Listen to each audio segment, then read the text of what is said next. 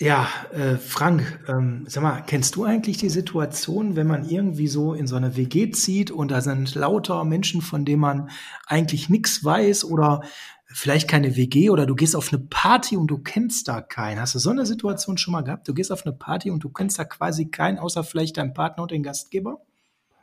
Ja, natürlich, das kommt ja immer wieder vor. Dann gibt es zwei Möglichkeiten, die man hat. Entweder nur zugucken und schauen, was einem passiert, oder man geht offensiv auf alle Leute zu und versucht, sie kennenzulernen. Ja, ja, genau, genau, da hast du vollkommen recht. Weißt du, warum ich dich dazu frage? Ja, bestimmt, weil wir jetzt ganz viele Spieler dazu bekommen haben, die jetzt so in der Vor-Draft-Berichterstattung nicht so wirklich im Rampenlicht standen. Ja, absolut. Also mir kommt die Folge heute so vor wie eine Party mit Fremden. Also äh, ja, wenn du bereit bist, lass uns beiden mal auf eine Party gehen, wo wir außer den Gastgeber keinen kennen. Auf geht's.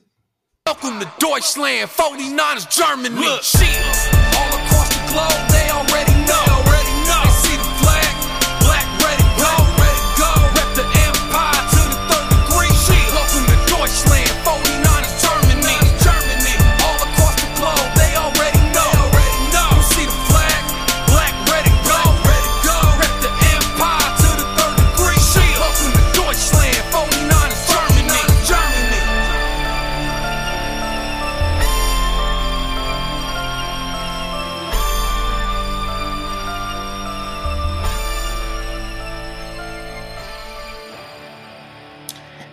Es ist der 11.05.2020, 21.33 Uhr. Heute ist der Abend, wo wir die siebte Folge Niners Huddle aufnehmen. Den Podcast der 49ers Germany, dem familiärsten Fanclub der San Francisco 49ers in Deutschland. Mein Name ist Sascha Lippe und an meiner Seite ist wie immer Frank Höhle. Schönen guten Abend, lieber Sascha. Ja, schönen guten Abend, Frank. Schön, dass du wieder da bist. Wir beiden machen jetzt mal Party heute Abend mit ein paar Leuten, die wir nicht kennen.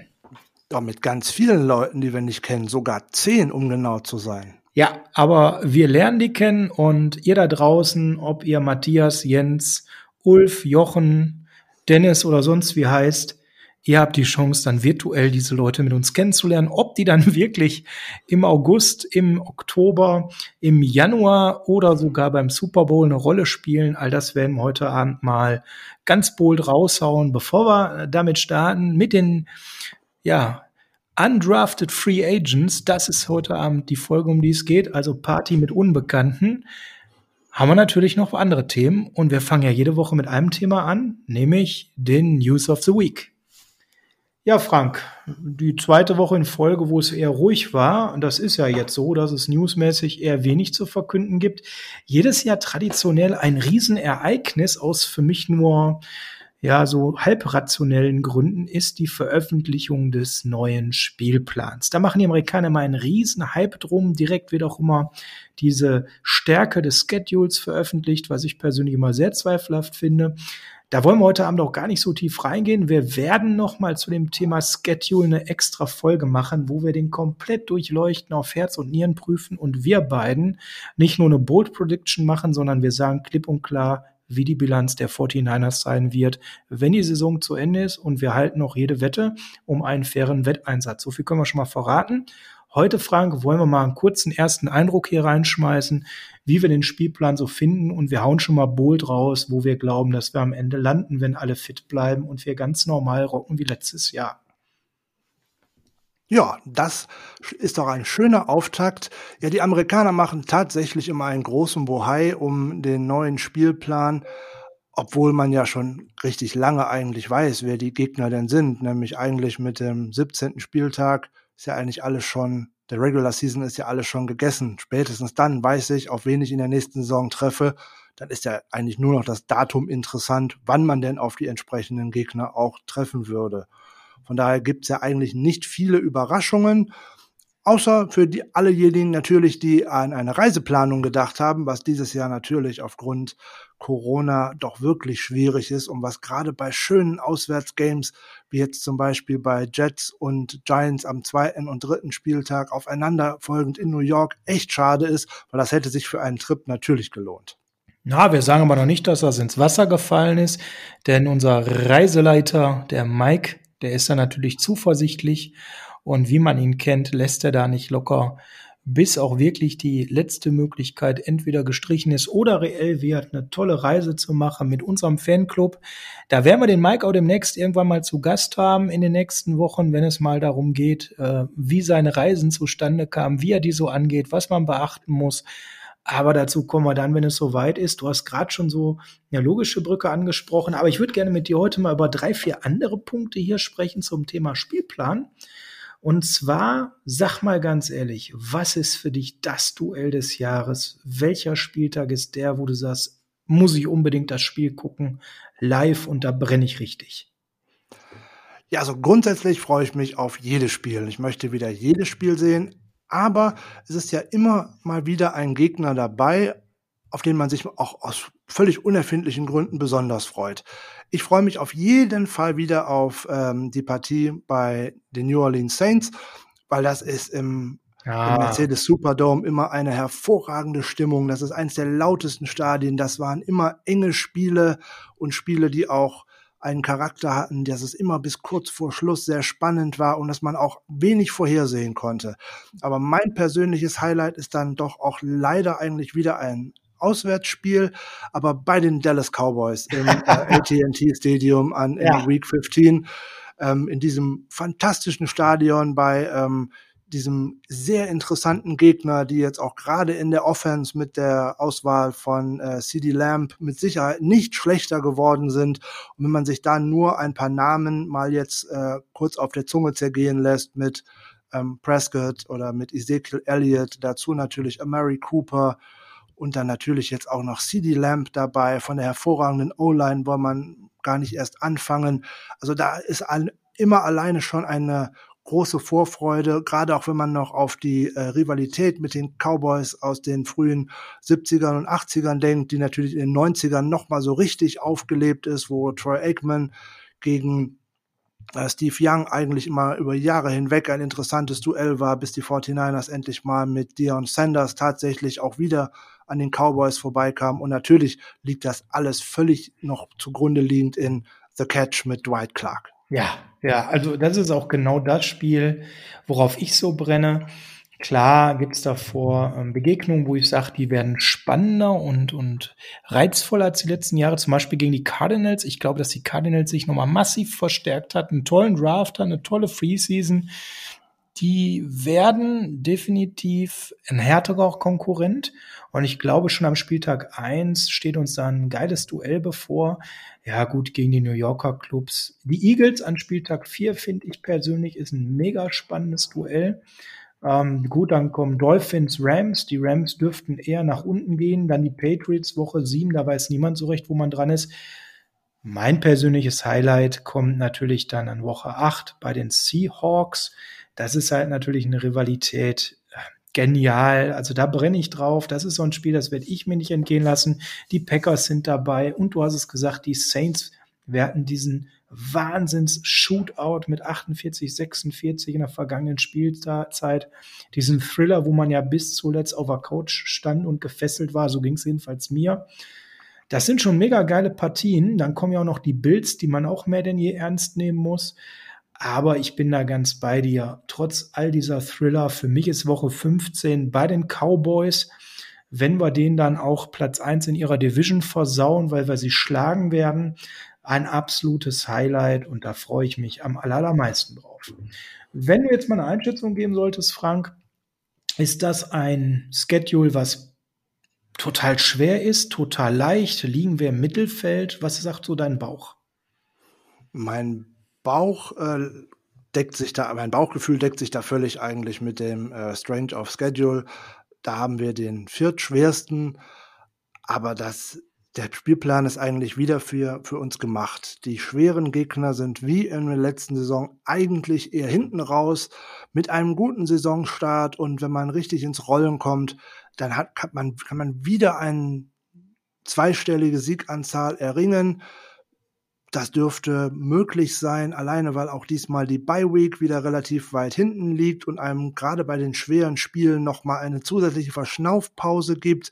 Das war letzte Saison mit schon Week 3, äh, Week 4 mit der Bye Week, das war viel zu früh. Ja, definitiv. Da, da musste man fast schon befürchten, die Mannschaft kommt aus dem Tritt. Gerade jetzt liegt sie wieder an Woche 11, was wir auch im Spielplan schon häufiger gehabt haben an Woche 11, die Bye Week.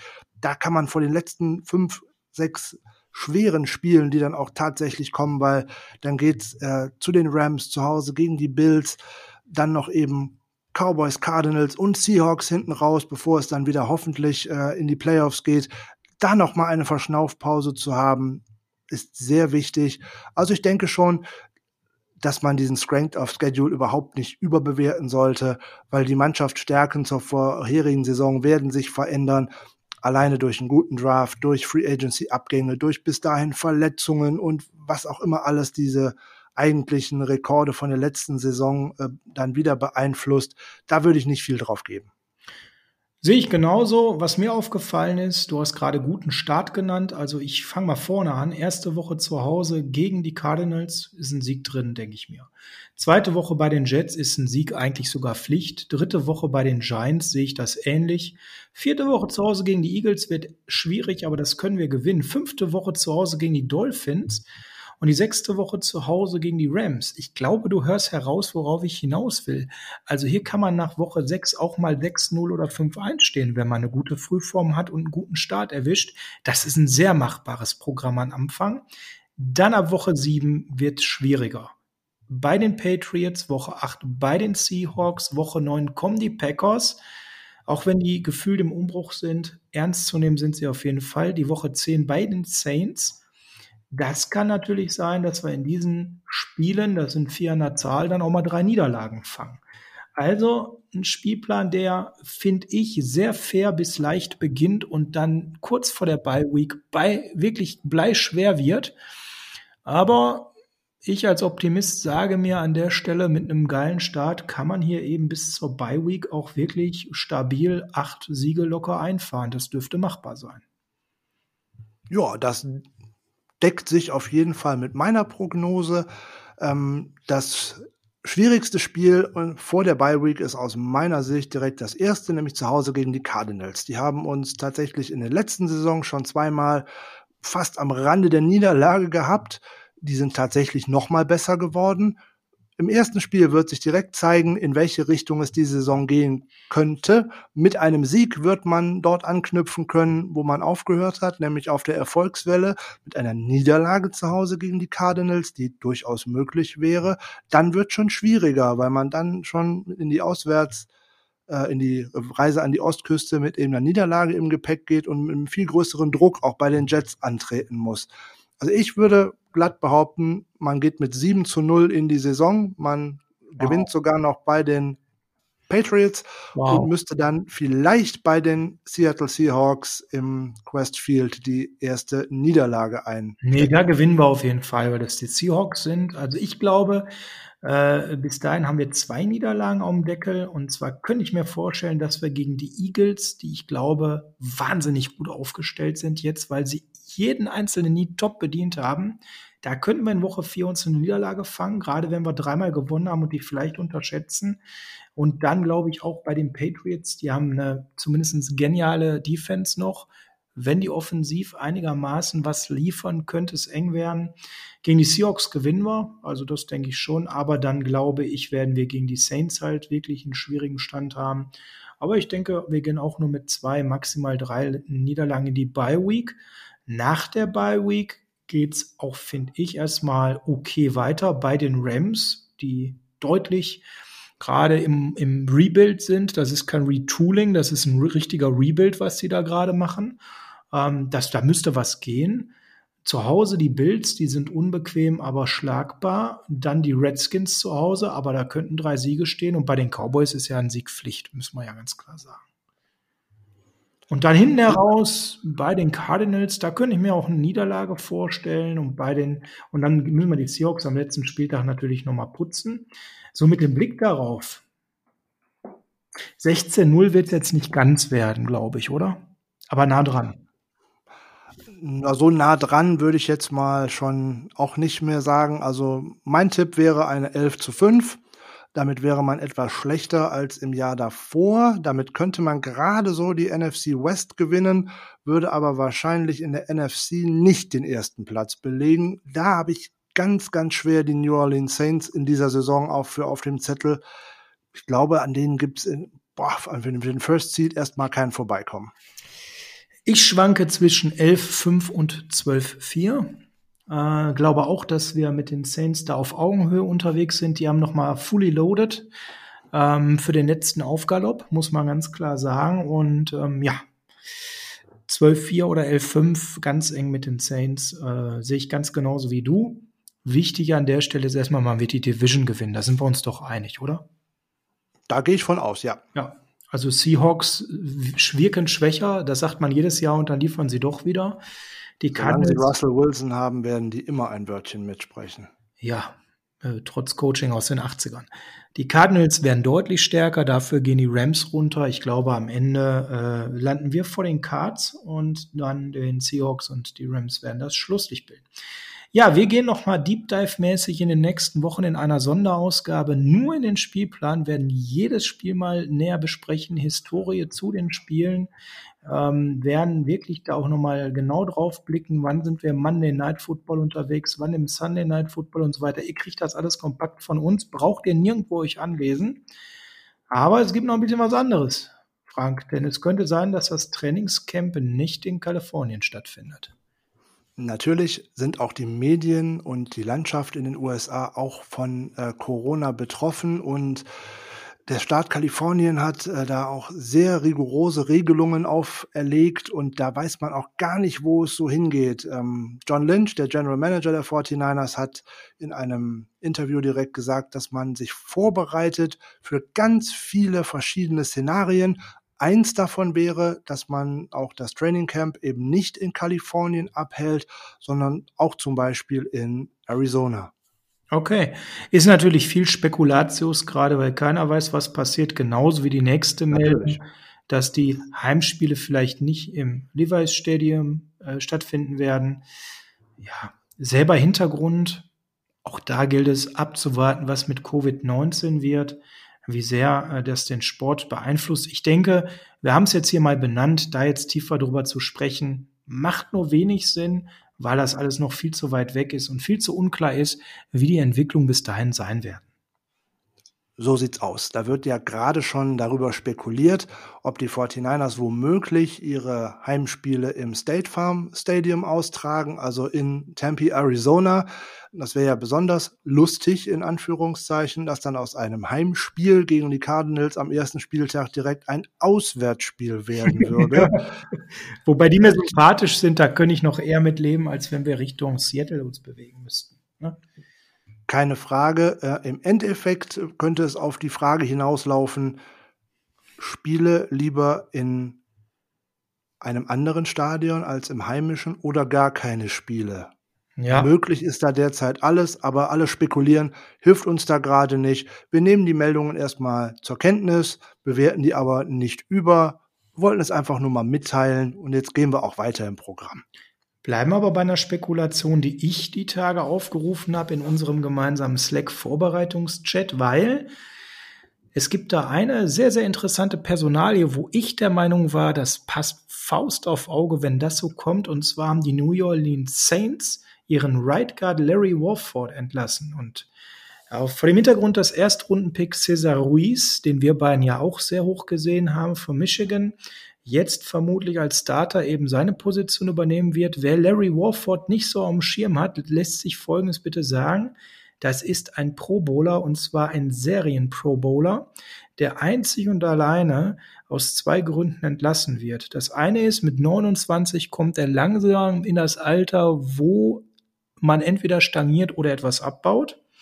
Und das Zweite, was eben viel wichtiger ist, er hat einen Mördervertrag. Die Saints sparen hier laut Spotracks am Ende fast 8 Millionen Dollar an Capspace durch die Entlassung und haben mit Cesar Ruiz eben einen Menschen gedraftet, der hier ja sofort starten kann und ihn wahrscheinlich von der Leistung zumindest annähernd ersetzen kann. Da Capspace extrem rares Gut ist bei den Saints und viele Vertragsverlängerungen anstanden, haben sie sich eben zum Handeln gezwungen gefühlt. Und jetzt kommt eben das Spannende. Genau da könnten wir den gebrauchen, oder? Auf Right Guard.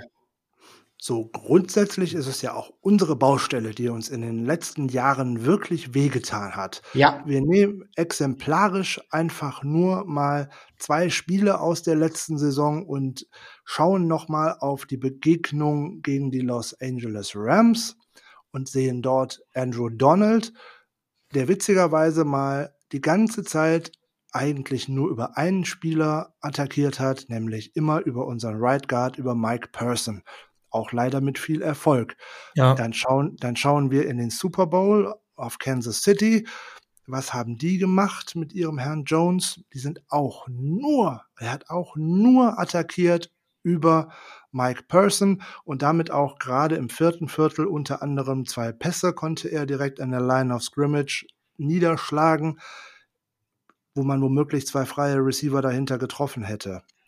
Ja, also da ist tatsächlich die mhm. Baustelle bei uns in der Line. Jetzt hat man Person ja entlassen und man weiß auch nicht so genau, wer wird denn jetzt für ihn übernehmen? Da wird ja Daniel Brunskill ähm, hochgehandelt. Ja, der bisherige Backup, ne? Und da waren wir ja schon verhalten, muss man ja ganz klar sagen. Wir haben ja über diese Personal ja auch schon mal kurz gesprochen, weil Person ist ja schon einer, der sympathisch ist, aber eben sportlich nicht wirklich haltbar war wir waren mit dieser Lösung ja nicht so zufrieden zu sagen, Brunskill übernimmt. Also Brunskill hat mir in seinen äh, Starts letzte Saison als Tackle erst für Mike McGlinchey äh, auf der rechten Seite und anschließend auch nochmal im weiteren Saisonvorlauf für Staley auf links, hat er mir sehr gut gefallen. Aber als Tackle. Die Frage ist, kann er das übertragen in die Interior, wo die äh, Mechanismen und Abläufe tatsächlich nochmal äh, etwas anderes sind? Oder sollte man jetzt tatsächlich, wo man diese Chance hat, vielleicht mit Larry Warford einen der Top 5 Right Guards der Liga vielleicht verpflichten zu können, sollte man lieber vielleicht nochmal darüber nachdenken, Brunskill wieder als Tackle einzuplanen und sich tatsächlich dieses vielleicht fehlende Puzzlestück zu erkaufen. Ja, und vielleicht gar nicht so teuer, weil der gute Larry hat ja in den letzten drei Jahren schon ordentlich was weggeschippert. Der hat einen Vierjahresvertrag über 34 Millionen Dollar 2017 unterschrieben. Also der hatte schon fetten Zahltag bei den Saints und hat jetzt an der Stelle eben die letzten acht Millionen Dollar, die er nicht bekommt. Ich glaube, um Geld geht's an der Stelle für ihn nicht mehr als dreimaligen Pro Bowler. Aber was gäb's denn Geileres für den, vielleicht zu einem Super Bowl Contender zu kommen, dort eine Schwachstelle zu beheben für kleines Geld und vielleicht dann in den Playoffs auf die Saints zu treffen und zu zeigen, dass es ein Fehler war, ihn rauszuschmeißen. Wenn man mal schnell auf die Statistiken schaut von Larry Warford, da kann man eigentlich nur sagen, wenn man die Chance bekommen könnte, diesen Mann zu verpflichten, sollte man mal ein Telefon in die Hand nehmen, um zumindest mal auszuloten weil der hat in den letzten Jahren tatsächlich noch nicht abgebaut. Der hat hervorragende, Pass-Blocking-Grades von Pro Football Focus und ist auch ein sehr guter Run-Blocker. Und dazu lässt er auch noch unheimlich wenig Pressures auf den Quarterback zu. Er hat in der ganzen letzten Saison zum Beispiel nur drei Sacks zugelassen und das bei 1046 Snaps, die er auf Right Guard gespielt hat. Und jetzt ist Drew Brees auch nicht unbedingt derjenige, der den Ball direkt rausfeuert, sondern auch gerade bei tiefen Bällen, die noch gerne mal etwas länger hält. Also eine Verpflichtung von Warford könnte unsere O-Line nochmal einen deutlichen Schritt nach vorne bringen. So würde aus einer Borderline Top 10 Offensive Line mit Sicherheit direkt eine Top 5, wenn nicht sogar Top 3 Offensive Line. Sehe ich absolut. Und äh, wir halten es im Auge und informieren euch, äh, wenn es da was Neues gibt. Ist natürlich auch Spekulation, aber eine, die uns Spaß gemacht hat, weil er einfach wahnsinnig guter Fit für uns wäre, für einen der letzten Needs, die wir sehen, in einem sonst hervorragend aufgestellten Team. Und vielleicht ist er wirklich zum Discount gerade zu haben. Ja, prima, dass wir das mal so ein bisschen spinnen konnten, Frank. Wir haben noch ein bisschen was anderes, nämlich ähm, wir wollen ja uns jetzt gleich im Hauptthema einmal über die Party mit den Unbekannten unterhalten. Ja, wir müssen ja alle Leute mal vorstellen, damit jeder genau weiß, über wem sprechen wir denn überhaupt. Wenn man die Namen wird man ja während des Trainingcamps hier und da immer wieder hören und auch lesen, dann sollte man vielleicht auch wissen, wo die denn hergekommen sind. Genau, darum geht's in unserem Hauptthema jetzt.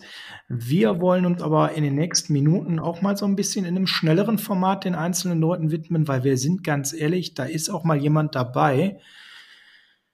Ja, wir werden erwähnen, dass es den gibt. Wir werden zwei Sätze zu ihm sagen und dann geht's weiter. Also die nächsten Minuten auf der Party sind so, wenn ihr das kennt, dass ihr geht halt auf eine Party und ihr kennt vielleicht niemanden außer euren Partner und den Gastgeber und ihr kommt in so einen Raum und ihr seht direkt so ein paar Leute, die sind euch unsympathisch, die findet ihr irgendwie nicht gut, da habt ihr keinen Bock drauf da wisst ihr schon, das wird nix. Und dann seht ihr irgendwo Leute, wo ihr denkt, oh, der hier, der, oh, ein cooles Shirt von einer Gruppe an, die ich auch geil finde, oder der wirkt ganz sympathisch, mit dem kann ich gleich mal beim Bier quatschen. Ne? Und äh, so ging es uns auch. Und so haben wir Leute gefunden, wo wir sagen, ey, mit denen wollen wir gerne ein Bierchen trinken, aber die unterhalten wir uns jetzt mal fünf Minuten länger. Und dann gibt's so Leute, die waren da, die haben wir nicht näher kennengelernt. So kann man das vielleicht erklären, Frank. Ne? Das scheint mir wirklich eine gute Herangehensweise und Erklärung zu sein. In dem Sinne starten wir jetzt auch einmal kurz und schauen uns mal nochmal eben die Gastgeber an auf die Party, auf die wir gerade gekommen sind. Nämlich mal so die 49ers im Allgemeinen, was Undrafted Rookie Free Agents angeht. Ganze zehn hat man jetzt äh, unter Vertrag genommen. Bei einem elften wurde kolportiert bei Ronnie Perkins, dass er auch zu den 49ers käme. Das ist aber bis jetzt noch nicht offiziell bestätigt, also gehört der nicht zur Party, er war nicht eingeladen. Ausgeladen, weg. So, die Analysten sind natürlich immer ganz schön fleißig, was solche Sachen anbelangt und äh, haben natürlich wieder geschaut, welche Teams haben denn so die beste oder vermeintlich beste undrafted Rookie Free Agent Klasse erarbeitet. Da sind die 49ers wie in den letzten Jahren auch eigentlich immer in den Top 10 gelandet, auch dieses Jahr, nämlich auf dem hervorragenden neunten Platz, wie ich finde. Die Dallas Cowboys führen das an vor den Kansas City Chiefs. Die haben da auch wirklich ein paar interessante Spieler gelandet. Aber wenn man da einfach mal schaut, Daniel Jeremiah sagt ja dem einen oder anderen vielleicht auch etwas, so der, der Top-Analyst von äh, der NFL-Seite, der auch einen eigenen Podcast hat, Move the Sticks. Deswegen einmal Grüße an den Kollegen. Der hat zum Beispiel äh, 150 äh, Spieler auf seiner auf seinem Top Big Board gehabt und 144 davon sind tatsächlich gedraftet worden. Wow. Und sechs, und sechs davon eben nicht. Unter anderem zum Beispiel Safety Jared Maiden von Alabama, der bei ihm auf äh, Rang 114 gelistet ist und als undrafted Free Agent dann zu den 49ers gegangen ist. Also Jared Maiden wäre einer, mit dem wir schon mal gleich ein Bierchen trinken mit dem schauen wir auf jeden Fall gleich mal, ob wir den mal näher kennenlernen. Ja, vielleicht zur Vollständigkeit. Grayland Arnold, der war auf 103 bei Jeremiah, ist zu den Eagles gegangen. Hunter Bryant, 126 zu den Lions. Joe Becci, 129 zu den Saints. Javaris Davis, 142 zu den Chiefs. Und der Sur Camara, 144 zu den Cowboys. Das zeigt ja auch einfach, wie gut der Daniel da vorbereitet ist dass nur sechs Leute von seinen 100, Top 150 Spielern nicht gedraftet wurden und die sechs eben hier äh, ja auf seinem Board auch sehr spät waren. Ne? Grayland Arnolds als höchster auf 103. Der Mann hat halt Ahnung, der weiß, wovon er spricht der weiß, wovon er spricht, auf jeden Fall. Und damit wir auch alle wissen, wovon wir denn sprechen, undrafted Free Agents, da werden sich viele bestimmt auch fragen, was gelten denn für diese Spieler eigentlich so für Regeln? Natürlich bei der NFL und insbesondere mit der Spielergewerkschaft ist natürlich alles ausgehandelt. Jeder äh, Spieler, der nicht gedraftet wird und in der Liga einen Vertrag unterschreibt, unterschreibt einen Dreijahresvertrag.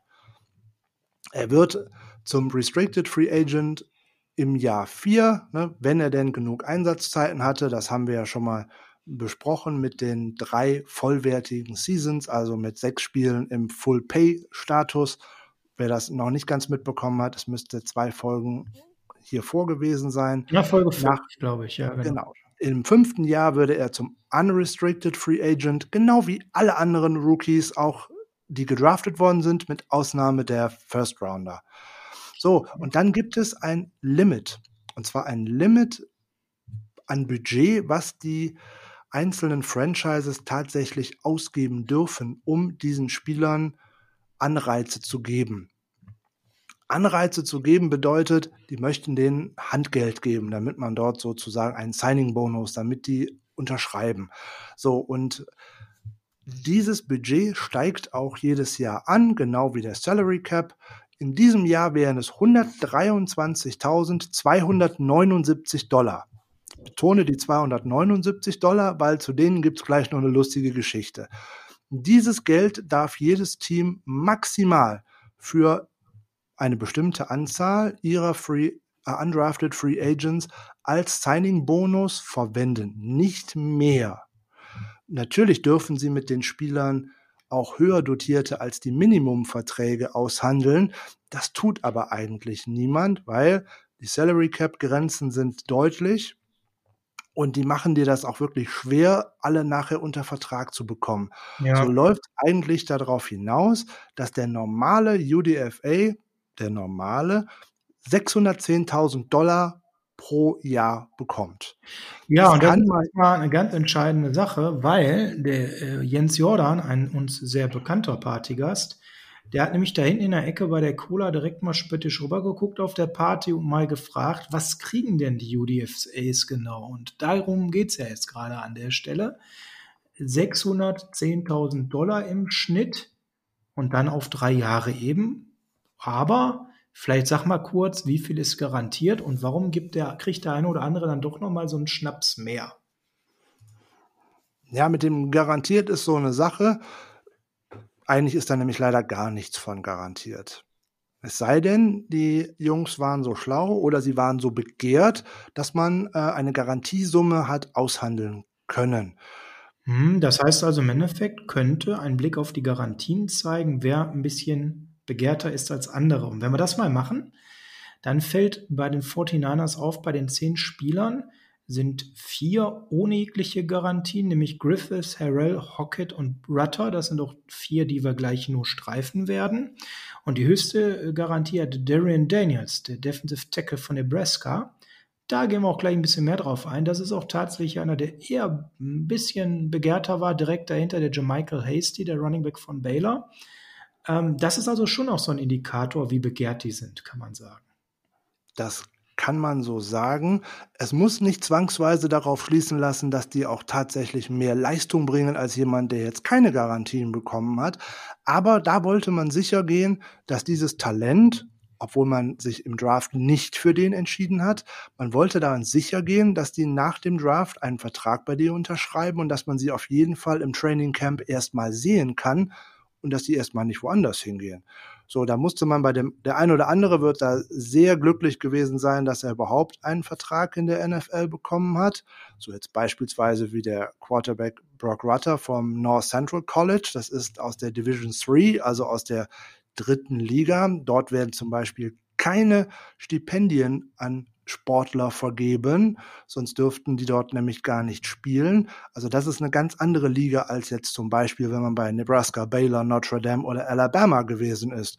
Dort ist eigentlich jeder mit einem Studienstipendium unterwegs und das ist in den USA schon sehr viel Geld wert. Mhm. Ja, also man sieht, schon bei den UDFAs gibt es dann eben auch ganz klar Unterschiede, wie begehrt die waren und ich habe festgestellt, also ich könnte gerne drei Jahre verpflichtet werden als UDFA und selbst wenn ich danach nach drei Jahren keinen neuen Vertrag bekomme, 2,3 Millionen Dollar in drei Jahren, es gibt schlechtere Jobs von der Bezahlung. Auf, je auf jeden Fall, wenn du es denn geschafft hast, drei Jahre lang auch tatsächlich das Geld zu bekommen und nicht den diversen Roster-Cuts zum Opfer gefallen bist, dann auf jeden Fall.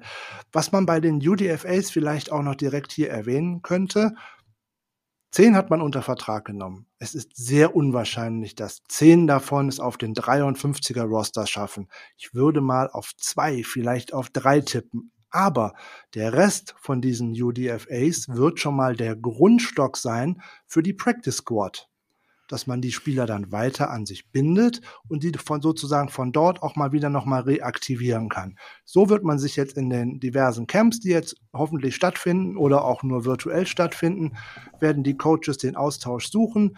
Wenn man dann jetzt sieht, so ein äh, Darian Daniels hat 105.000 äh, garantiert bekommen oder ein Jermichael Hasty 90 der Chris Finke nochmal 95 und dann geht es ein bisschen runter bis zu Salvon Ahmed, der noch 50 bekommen hat ja, da ist die Wahrscheinlichkeit größer, dass man mehr in ihnen sieht.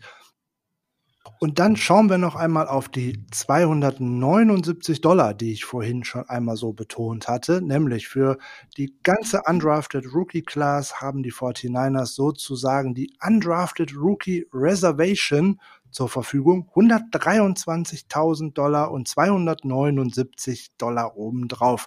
Die 49ers haben 123.000 Dollar glatt an Signing-Bonus für zum Beispiel Salvan Ahmed, Jermichael Hasty, Chris Finke, Darian Daniels, Jared Maiden und DeMarcus AC ausgegeben und hatten 279 Dollar am Ende über. Ja, aber warum denn 279 Dollar? Was ist denn das für eine Zahl? Das stammt halt aus dem äh, aus der aus dem CBA, aus dem Collective Bargaining Agreement zwischen der NFL und der Spielergewerkschaft, der NFLPA. Da ist das schlichtweg und ergreifend ein ausgehandelter Wert, der mal wieder in Abhängigkeit zu irgendwelchen anderen horrenden Summen steht. So ist es dieses Jahr halt mal am Ende 279 Dollar. Es waren mal 118, 115 und weiß der Geier was. Auf jeden Fall, es blieben 279 Dollar über. Die 49ers wollten nicht, dass die verfallen und haben sich dann gedacht, hm, dann laden wir halt mal Quarterback Brock Rutter, seine Freundin und dessen Eltern einmal für 279 Dollar zum Essen ein und haben ihm einen Signing-Bonus von 279 Dollar verpasst. Ja, stark. Es gibt Sachen, die gibt's einfach gar nicht. Geschichten, die das Leben schreibt. Ja. Jetzt haben wir so viel zu der Bezahlung äh, gehört von dir. Vielen Dank, dass du dich da so eingearbeitet hast, inklusive den 279 McDonald's Signing äh, Bonus äh, in Form von Essen für die Familie von Brock Rutter. Lass uns mal einsteigen. Wer, ich, ich schlage folgendes mal vor, Frank, wenn das für dich okay ist. Wir gehen die mal alle durch und jeder von uns darf mal so einen My Guy, das ist ja so eine neue Tradition, die man heutzutage so macht, mal rauspicken, wo wir ein bisschen mehr drauf gucken. Wir haben uns überhaupt nicht abgestimmt. Das ist jetzt auch gar nicht so, dass wir da irgendwie so einen Gag bemühen und machen das vorher. Klar, schreiben wir so ein bisschen vorher, aber wir haben uns die beide separat angeguckt und ich weiß, du hast einen My Guy, ich weiß, du weißt, ich habe auch einen. Wir wissen aber nicht wer. Ich bin mal gespannt. Wollen wir einfach mal starten? Gerne. Wer soll denn loslegen mit seinem My Guy? Pass mal auf, wir machen das mal so, damit die Leute wirklich nicht den Gedanken haben, wir haben uns hier abgesprochen, würde ich vorschlagen, bevor wir Katzen aus dem Sack lassen, wir können, wir können es ja einfach mal so machen, dass wir mal eine Position benennen und dann wird ja schnell deutlich, ob wir den gleichen haben oder nicht. Okay. Welcher wäre deine Position? Na, um spannend zu machen, sage ich jetzt spaßeshalber mal Running Back. Es ist ein Running Back. Okay, da kommen ja immer noch mehrere in Frage. Zumindest zwei. Ja, da, ja genau, Jamichael Hasty oder Salvon Ahmed. Da kann ich jetzt schon direkt sagen, oh, wir hätten es noch allgemeiner aufziehen können, Offense oder Defense, weil jetzt wissen wir beide schon, wir haben nicht denselben My Guy, weil ich eben keinen Running Back genommen habe, der My Guy ist, sondern ich habe mich tatsächlich entschieden für die andere Seite des Balles, für die Defense und zwar, und dann weißt du auch schon, wer es wird, für einen Safety. Bleibt ja nur Demarcus AC. ja, nee, natürlich nicht. Gut, das war der Cornerback. Das, der, der Gag musste jetzt sein. Der, der, der Gag musste sein, genau. Ähm, an der Stelle ich bin Cornerback-Fan, aber so weit ging es hier an der Stelle nicht. Wobei ich mit Markus Essi gleich mit dir sprechen möchte. Nein, mein Maiga, ich bin lange zwischen Chris Fink äh, als Wide Receiver hin und her und ähm, der, der es geworden ist, ist Jared Maiden, der äh, Safety von Alabama. Und dein My Guy, wenn du sagst, ein Running Back, gebe ich jetzt mal einen Tipp ab. Es ist Jermichael Hasty. Es ist Jermichael Hasty, obwohl ich nicht glaube, dass er der Spieler ist, der die besten Chancen darauf hat, von den UDFAs tatsächlich im 53er Kader zu stehen. Oh, das ist ja spannend. Dann sag mal, wer deiner Meinung nach die größten Chancen von den zehn, es in den 53er zu schaffen? Das ist aus meiner Sicht relativ klar, alleine weil es aus Verletzungs- oder Rehabilitationssicht von anderen Spielern die deutlich wahrscheinlichste Variante ist. Es ist aus meiner Sicht Defensive Tackle Darian Daniels von Nebraska. Amen, da kann ich vollstens zustimmen. Er spielt eine Position, wo man immer mal einen Nachrücker braucht und er hat auch den höchsten garantierten Salary, was dafür spricht, dass man ihm auch so ein bisschen was bieten musste, damit er auch unterschreibt. Dann lass uns doch mit Darian Daniels anfangen von Nebraska. Äh, der Defensive Tackle, auch wenn er jetzt nicht dein oder mein My ist, aber ist der, wo wir sagen, der kommt am wahrscheinlichsten in den Endkader. Ähm, spielt in seinem Abschlussjahr ähm, eben auch viel Nose Tackle in Nebraska am College. Bei den Cornhuskers heißen sie, glaube ich, wenn ich mich recht entsinne. Genau richtig. War vorher, war vorher bei Oklahoma State. Ähm, du hast gerade schon Verletzungen, Rehabilitationsphasen angesprochen. Du hast wahrscheinlich DJ Jones da so im Hinterkopf. Genau. DJ Jones ist die wahrscheinlichste Variante, die man im Kopf haben dürfte, als Nose Tackle, nachdem uns ja Sheldon Day auch verlassen hat. Der Nose Tackle ist ja tatsächlich derjenige, der genau gegenüber dem Center aufgestellt ist und eigentlich erstmal grundsätzlich dazu da ist, den Run zu stoppen. Also hauptsächlich mal in First und Second Down auf dem Feld ist. Das hat Daniels auch hervorragend hinbekommen in allen Spielzeiten. Insgesamt bei ja fünf Spielzeiten am College, vier bei Oklahoma State und tatsächlich dann noch sein Abschlussjahr als Graduate Transfer ähm, bei den Cornhuskers. Und im Endeffekt, er war auch recht produktiv ähm, in seinem letzten Jahr bei der, äh, bei der Oklahoma State. Da war er leider verletzt und da hat ihm das eigentlich so sein Breakout-Jahr ein wenig zerschossen. Da hat er nämlich relativ wenig Spiele gemacht und auch nicht viele Snaps gespielt. 2019 dann bei Nebraska in der Interior Defensive Line gestartet, bei Scott Frost, dem aktuellen Head Coach. Der war da schon relativ fixiert tatsächlich auf den Nose Tackle, weil Nebraska spielt in der Big Ten eine 3-4 äh, Base Defense. Bedeutet, da steht tatsächlich auch ja. ein Defensive Tackle in der Mitte. Und zwar immer Moment, in der Moment, Mitte. Moment, das, das kommt nachher. Da gehen wir jetzt nicht drauf ein. Wir reden ja nachher nochmal über Schemes im Spotlight. Ne? Müssen wir vielleicht dazu sagen, und da kannst du das gerne nochmal mit reinnehmen und auch nochmal kurz erklären, wie Darian Daniels da eingesetzt werden könnte. Ähm, an dem finde ich eine Sache total spannend. Das ist eigentlich ein multitalentierter Sportler, wie ich so direkt das erste, was mich ansprang, festgestellt habe. Der Mann hat Sport im Blut. Er hat äh, nicht nur Football gespielt, sondern auch Basketball. Er hat Fußball, also wirklich den Fußball, der hier in Deutschland so beliebt ist, gespielt. Ist also ein Bewegungstalent und er ist ja immerhin 1,92 Meter groß und bringt 141 Kilo auf die Waage. Ähm, da ist das ja nicht verkehrt, wenn man aus anderen Sportarten sich Talente mitnimmt. Im Basketball lernt man zum Beispiel gute Leichtfüßigkeit. Er war sogar Leichtathlet eine Zeit lang. Ähm, das spricht erstmal dafür, dass der Mann sich gut bewegen kann. Aber wenn man so auf ihn schaut, so richtig so ein durchtrainierter Athlet ist er eigentlich nicht, ne? Inzwischen wahrscheinlich eher nicht mehr. Da ist tatsächlich einiges an Masse inzwischen drangekommen.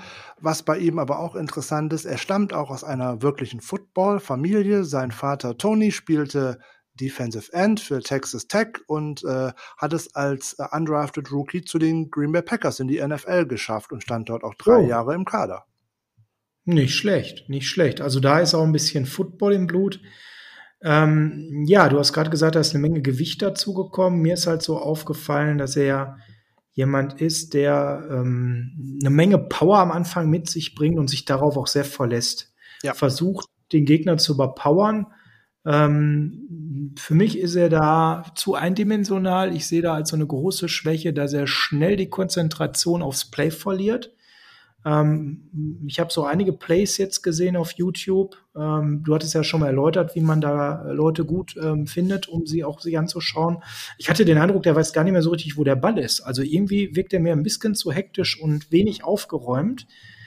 Ähm, und da er jetzt auch nicht mehr der aller, allerjüngste ist, hatte ich da so, ich, ich glaube, das ist so eine Schwäche, wenn das viele andere auch so gesehen haben, könnte das auch ein Grund sein, weswegen er nicht gedraftet wurde, oder? Das dürfte einer der Gründe sein, warum er nicht gedraftet worden ist. Seine Stärken liegen in seinem verdammt schnellen ersten Schritt und zwar tatsächlich durch das A-Gap direkt geradeaus nach vorne. Dann kann er tatsächlich auch schnell mal äh, Plays machen, ob das jetzt im Backfield ist oder halt direkt an der Line. Ähm, er hatte aber andere Stärken, die das noch mitbringen. Er hat seine Coaches beeindruckt und auch seine Mitspieler durch seine Reife, durch seine professionelle Persönlichkeit. Und er wurde auch äh, in Lincoln, also in seinem einzigen Jahr bei den Cornhuskers, zum Team-Captain gewählt. Und auch das kommt nicht wirklich häufig vor. Nee, das zeigt halt, er hat eine gute Arbeitseinstellung, ist reif, ist professionell, ähm, auch ein Leader, das ist super. Ähm, er ist schnell mit dem ersten Schritt, vielleicht eine Zeit aus Fußball, Leichtathletik, könnte ich mir vorstellen. Aber das Spielverständnis, da er auch erst sehr spät sich auf den Football konzentriert hat, ist nur mittelschwer ausgeprägt, zumal er eine Zeit lang auch tatsächlich sogar noch in der Offensive gespielt hat. Er hat ja beide äh, Seiten des Balles beackert. Ja. Ähm, auch so eine Sache, die halt nicht so oft vorkommt, muss man auch mal kurz drüber sprechen. Ähm, er war in der D wie in der O-Line tätig. Ähm, vielleicht auch da fehlt ihm so ein bisschen was. Beides jeweils als Tackle an der Line of Scrimmage und ähm, das könnte so ein Grund sein, dass ihm da so ein bisschen das Footballverständnis ähm, eben auch abgeht an der einen oder anderen Stelle. Und das A-Gap, du sagst es, da geht er volle Wucht drauf. Wenn er da aber nicht durchkommt, gibt es bei ihm gefühlt für mich, ja, keinen Plan B. Na, er hat vielleicht einen guten Spin-Move noch drauf, aber ansonsten kommt da nicht mehr viel. Ist so mein Eindruck. Er wirkt da doch sehr ähm, ja, eindimensional in der Art. Ähm, also ich konnte schon sehr schnell erkennen, was so die Dinge waren, die ihn haben so tief eben vielleicht auch fallen lassen. Und wenn er da mit seinem Dampf und seinem schnellen Schritt nicht durchkommt und mit dieser Kämpfernatur, dann wird es doch auch ein bisschen wild und unkontrolliert. Und äh, ja, ich glaube, das ist jemand, der, der kann, wie du schon sagtest, durch ähm, die Verletzungen, die wir da haben, reinrutschen. Und das ist ja auch eine Position, wo auch später im Jahr durchaus mal Verletzungen passieren. Da könnte er dann später auch wieder zurückrutschen. Wie schätzt du ihn sonst so ein? Ist das jemand, der sich auf Sicht zwei, drei Jahre zu einem festen Kaderspieler entwickeln kann? Er hat, bringt unheimlich viel Potenzial mit. Er ist eine, eine starke professionelle Einstellung. An seiner Athletik muss er arbeiten, die ist für die NFL eher nur durchschnittlich. Das sieht man auch an seinen Combine-Stats. Er ist ein ähm, aktiver und temperamentvoller Spieler auf und abseits des Spielfelds. Er gewinnt noch nicht genug 1 gegen 1 Duelle auf engen Raum und er muss halt auch seinen Angriffspunkt verbessern. Ähm, seine Spielweise, ähm, die kann in der NFL vielleicht mal leicht ausgenutzt werden, weil er recht ungestüm agiert. Aber mit einem guten Coaching kann er sicherlich zu einem relativ guten Rotationsspieler in der NFL werden. So, Schlusszusammenfassung zu Darian Daniels. Der spielt mit viel Dampf downhill, immer durch das eine Gap und damit kann er natürlich seinen Gegenspieler überraschen. In der NFL ist seine wilde Spielweise aber vielleicht auch eher in der Lage dafür für den Gegner mal ausgenutzt zu werden. Weil wenn man ihn nach vorne locken kann und er im Endeffekt in seinem Gap festhängt und dann die Übersicht verliert, dann kann er auch schnell mal ausgestochen werden. Er gewinnt nicht genug 1 gegen 1 Duelle auf engem Raum und er muss seinen Angriffspunkt weiter verbessern. Allerdings bringt er unheimlich viel mit, nämlich seine professionelle Einstellung, äh, seine Athletik kann er noch deutlich verbessern mit einem guten Coaching wird aus ihm mit Sicherheit ein Spieler, den man hier und da einsetzen kann. Ja, da kann ich nicht mehr viel zu sagen, außer dass Pro Football Focus ihn in der siebten Runde hatte, also eben auch als UDFA eingeschätzt. Das hat sich ja bewahrheitet. Ähm, und er gilt eben als jemand, der sich mit seiner tollen Arbeitseinstellung mittelfristig zu einem Rotationsspieler entwickeln könnte. Wir drücken ihm Daumen, sehen ihm auf jeden Fall eine Menge Potenzial. Und dann lass uns doch mal mit deinem MyGuy weitermachen. Mit meinem MyGuy wollen wir weitermachen. Genau, Jamichael Hasty, der Jamichael Running Back, Hasty. der es dir so angetan hat, dass es dein MyGuy ist, der Baylor Bear. mein Baylor Bear. Und wenn man jetzt meiner Schlussfolgerung schon mal vorausgreift, er könnte der Ersatz für Matt Breeder, den man ja zu den Miami Dolphins getradet hat, vielleicht werden. Weil er ist sicher kein Runner, alleine schon aufgrund seiner Größe. Er ist nur 1,75 Meter groß und 93 Kilo schwer. Er ist sicher kein Runner, der between the tackles ganz viel Raum schaffen wird. Er ist eher einer, der tatsächlich wieder für ein Outside Zone Running Game, nämlich für außerhalb der Tackles und außerhalb der Hashmarks zu laufen, geeignet ist da bringt er viel mit, unter anderem auch einen großen Speed. Das hat er auch an der Highschool noch ähm, ausgeübt. Da war er nämlich auch in Track and Field, also in der Leichtathletik, ähm, immer noch stark vertreten. In seinem Abschlussjahr an der Highschool hat er unter anderem mal eine 10,87 auf 100 Metern gelaufen. Das kann sich schon mal sehen lassen in dem Alter. Also der bringt auf jeden Fall viel mit. Der ist äh, als Four-Star-Recruit gedraftet worden. Er hat ganz viele Scholarship-Offers bekommen, auch von Top-5-Programmen von Mississippi State, von Oregon und Texas. Aber er hat sich für Baylor entschieden. Und er kam auch direkt in seiner Freshman-Saison zum, zum Einsatz und hatte auch viele Carries bekommen und konnte sich über die ganze Zeit wirklich auszeichnen. Er hat in seiner kompletten Karriere als Baylor Bear äh, 45 Spiele bestritten und in der letzten Saison auch alle Spiele gestartet. Er hat knapp 2000 Rushing Yards und 15 Touchdowns erlaufen. Und über seine kompletten vier Spielzeiten kommt er auf durchschnittlich 5,2 Yards pro Carry. Er hat auch äh, knapp 80 Receptions noch gefangen und auch noch einen Touchdown gefangen. Also ihn könnte man vielleicht sogar hier und da auch mal im Passspiel einsetzen. Da hat er ganz gute Fähigkeiten, obwohl er nicht wirklich dramatisch viel eingesetzt worden ist. Er ist einer der wenigen, tatsächlich wenigen Spieler, die eine, äh, die Universität sogar mal mit einem Abschluss verlassen haben. Und bei ihm war es dann witzigerweise sogar in Gesundheit und Kine Kinesiologie und Freizeitstudien, was auch immer in den USA darunter laufen mag. Er war bei der Combine dabei, hat 40-Yard-Dash mit 4,5 Sekunden hingelegt. Äh, der 20-Yard-Shuttle war mit 4,3 Sekunden sogar recht schnell und damit war er mit der Beste bei den Running Backs. Also da könnte man vielleicht auf eine Fortsetzung der guten Scouting-Arbeit hoffen, die die 49ers in den letzten Jahren schon immer gezeigt haben. Ja, wir sind gespannt an der Stelle, ähm, wie es da genau um ihn stehen wird. Und äh, deine Einschätzung lässt ja schon erahnen, warum er ein My Guy ist. Du ihn also ausgewählt hast an der Stelle als der Besondere, der äh, gute, gute Chancen hat, eine Menge zu reißen. Also du siehst auch eine Möglichkeit wirklich dafür, dass er in den 53er kommt. Ich glaube, dass einer von den beiden Running Backs, also Jermichael Hasty oder Salvan Ahmed, gute Chancen hat, ähm, den durch Matt Breeder frei gewordenen Spot zu erlangen. Ne, bei Jermichael Hasty wird man sich äh, genau anschauen im Camp, wie das denn so mit äh, seiner Ball Protection, ähm, wie das damit aussieht. Er hatte nämlich im College relativ viel Fumble-Probleme und alle 77,5 äh, Touches hat er ein Fumble produziert. Das ist wirklich viel. So, ähm, er hat die Fähigkeiten, Miss Tackles zu forcieren. Also das passt schon ähm, eigentlich wieder mal in das Shanahan-System. Aber er bricht nicht viele Tackles. Da muss er sich verbessern. Er bringt nicht die Voraussetzungen mit, um in der NFL körperlich ein guter Passblocker zu werden. Dafür ist er einfach zu klein gebaut und auch seine Vision hinter der Line ähm, auch tatsächlich mal den Blitz zu lokalisieren und einen Blitzer aufzunehmen, die sind wirklich unterdurchschnittlich. Also da muss er dran arbeiten. Aber er bringt halt gerade großen Speed mit und ähm, halt auch dann die Fähigkeit, wirklich mal abzugehen. Und außerdem ist er ein Impact-Player für Special Teams und könnte da auch in der Kick- und Punt-Coverage gut aushelfen. Ähm, da bringt er eine große Härte mit und äh, die Coaches lieben seinen Football-Charakter. Das haben so die Highschool als auch die Baylor Bear Coaches mehrfach betont. Ja, dann lassen wir uns mal überraschen. Also, das war ja ein Fegefeuer der Leidenschaft für diesen jungen Mann.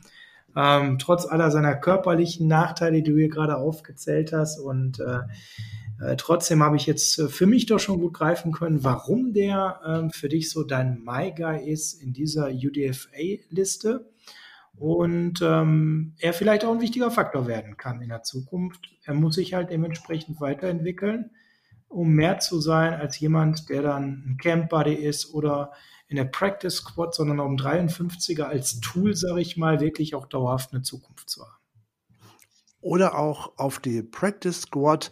Das wird kein Spieler sein, der von Anfang an irgendwelche Ansprüche stellt oder dergleichen. Jetzt äh, war er fünf Spielzeiten mit einer Redshirt-Saison äh, in Waco bei den Baylor Bears. Er hat in keiner Saison sein Team in den Rushing Yards angeführt. Trotzdem haben ihn seine Mannschaftskameraden aufgrund seines Charakters und seinen, seiner weil er ein Lockerroom-Buddy ist, in zwei Spielzeiten für ein einstelliges Trikot ausgewählt, was tatsächlich eine große Ehre bei den Baylor Bears ist. Das wird nämlich eigentlich immer nur den beliebtesten und charakterstärksten Spielern verliehen. Ja, das ist auch nochmal eine schöne Auszeichnung und abschließend kann man auch nochmal sagen, er wäre laut Pro Football Focus halt auch in der sechsten Runde gedraftet worden, hat es dann am Ende doch nicht geschafft obwohl die Running Backs wieder relativ gefragt waren. Man meint ja immer, die kommen so aus der Mode, aber Running Backs haben ja immer wieder doch wieder so einen neuen Hype, auch wenn in der ersten Runde nur einer ging. Äh, unter den ersten 150, da hat mich der Kollege Adrian Franke jetzt mal so drauf gebracht, sind am Ende aber annähernd genauso viele Running Backs gezogen worden wie Wide Receiver. Fand ich eine ganz spannende Statistik die zeigt Running Backs, auch wenn man immer meint, die kommen außer Mode und sind ersetzbar, nein, äh, die sind nach wie vor sehr gefragt.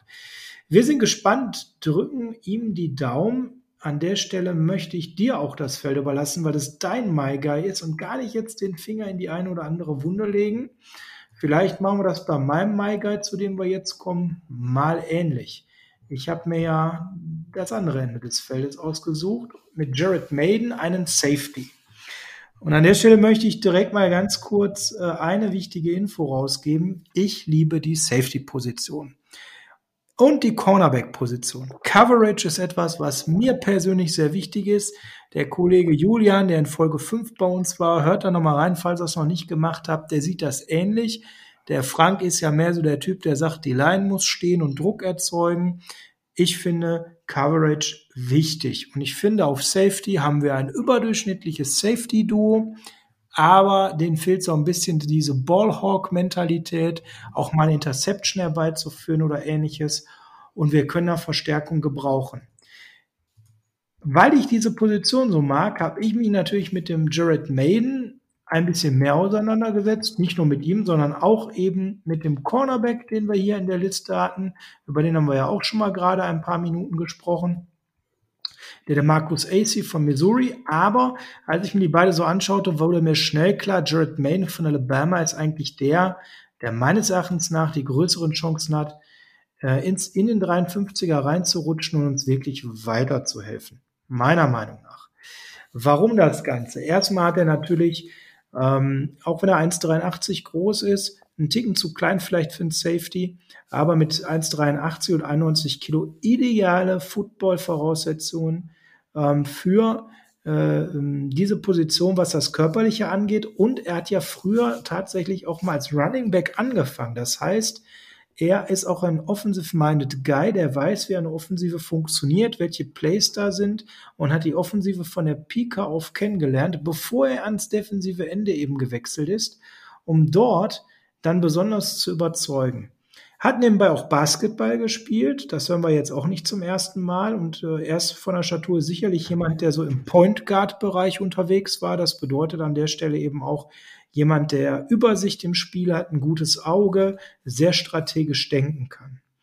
Und das ist mir bei seinem Tape eben auch aufgefallen. Er spielte sogar als Senior noch als Cornerback. Das heißt also auch in der Defensive ist er durchaus ein bisschen variabler einsetzbar, ob jetzt als Safety, Cornerback, Slot Corner, das hat er alles gespielt. Und auch immer wieder neben vielen abgewehrten Bällen war er gut für Interceptions und hat sich da eine Menge äh, Honors verdient gehabt was ich ganz schön finde, dass er eben als Four-Star Cornerback Recruit eben aus der High School ging. Das bedeutet, der war schon ein hervorragender Cornerback, bevor es für ihn dann schulisch eben weiterging. Und er hat in einer sehr, sehr guten Defense damals gespielt.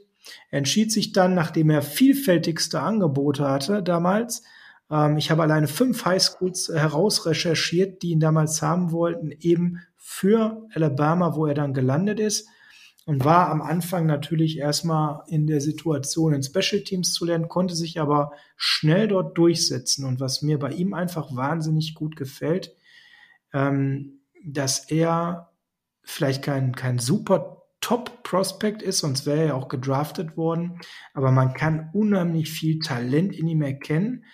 Ähm, er ist jemand, der zwar ähm,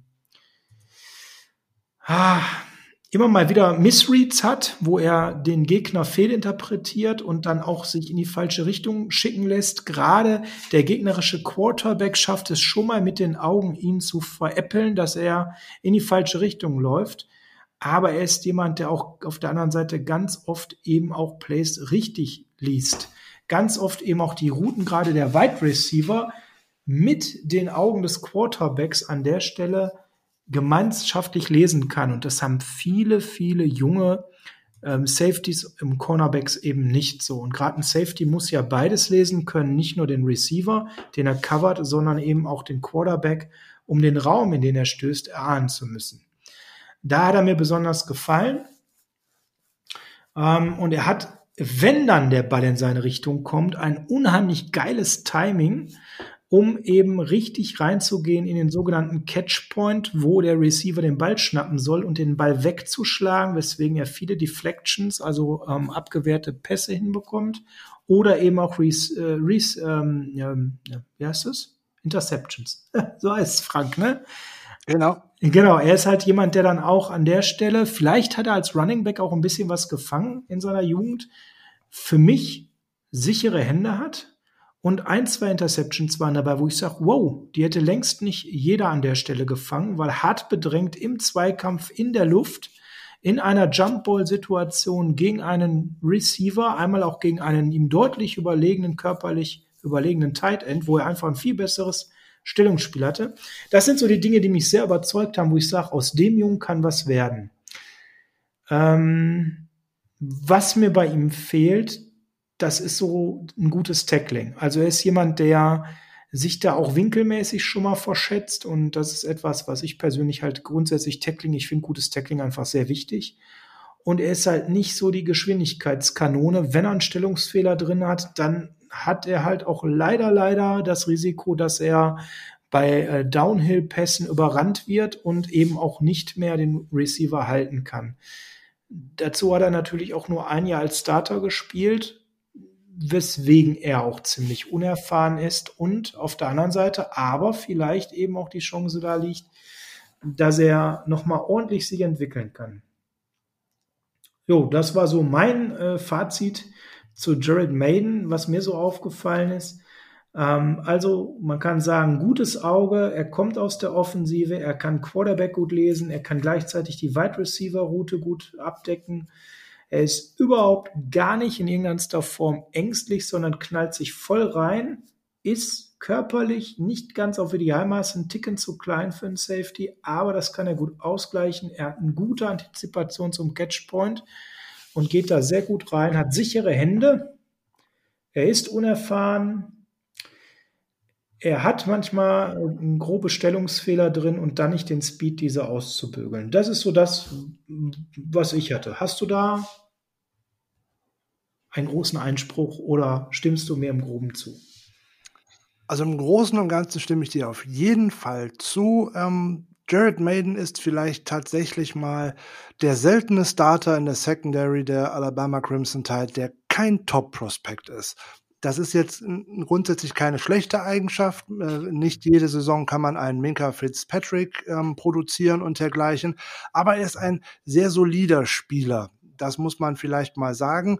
Vielleicht ist er in der NFL auch nicht unbedingt als Safety gut aufgehoben, sondern vielleicht eher als Nickel oder auch als Dime Cornerback, also als der dritte oder sogar vierte Cornerback, ähm, weil er, glaube ich, besser eingesetzt ist, wenn er an der Line of Scrimmage oder umso näher er an der Line of Scrimmage ist als hinten heraus, weil ihm halt die Explosivität ein wenig fehlt.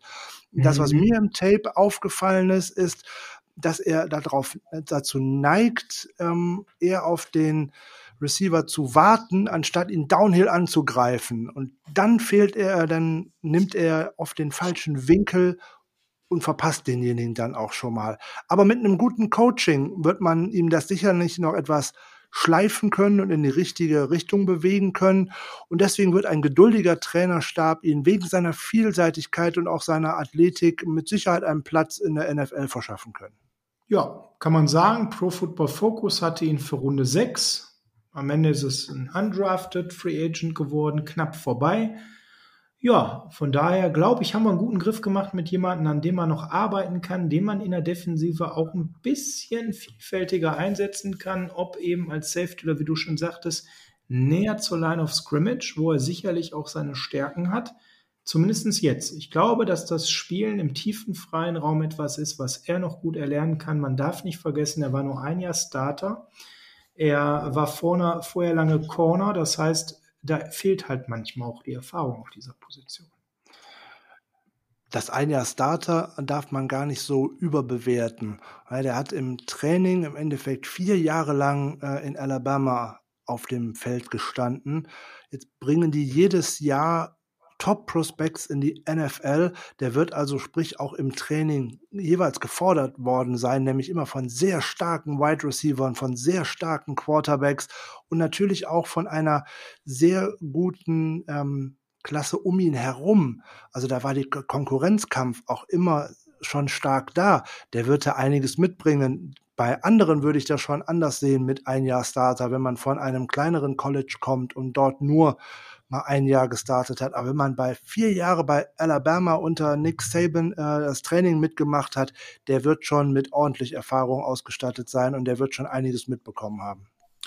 Ja, so viel zu den Leuten, die auf der Party ein bisschen spannender für uns waren. Darian Daniels, Defensive Tackle Nebraska, gute Chancen auf den 53er. Jamichael Hasey, Running Back Baylor, solide Chancen auf den 53er. Und Jared Maiden, Safety Alabama ich sage auch mal, solide Chancen auf den 53er. Wie ist da deine Einschätzung bei ihm?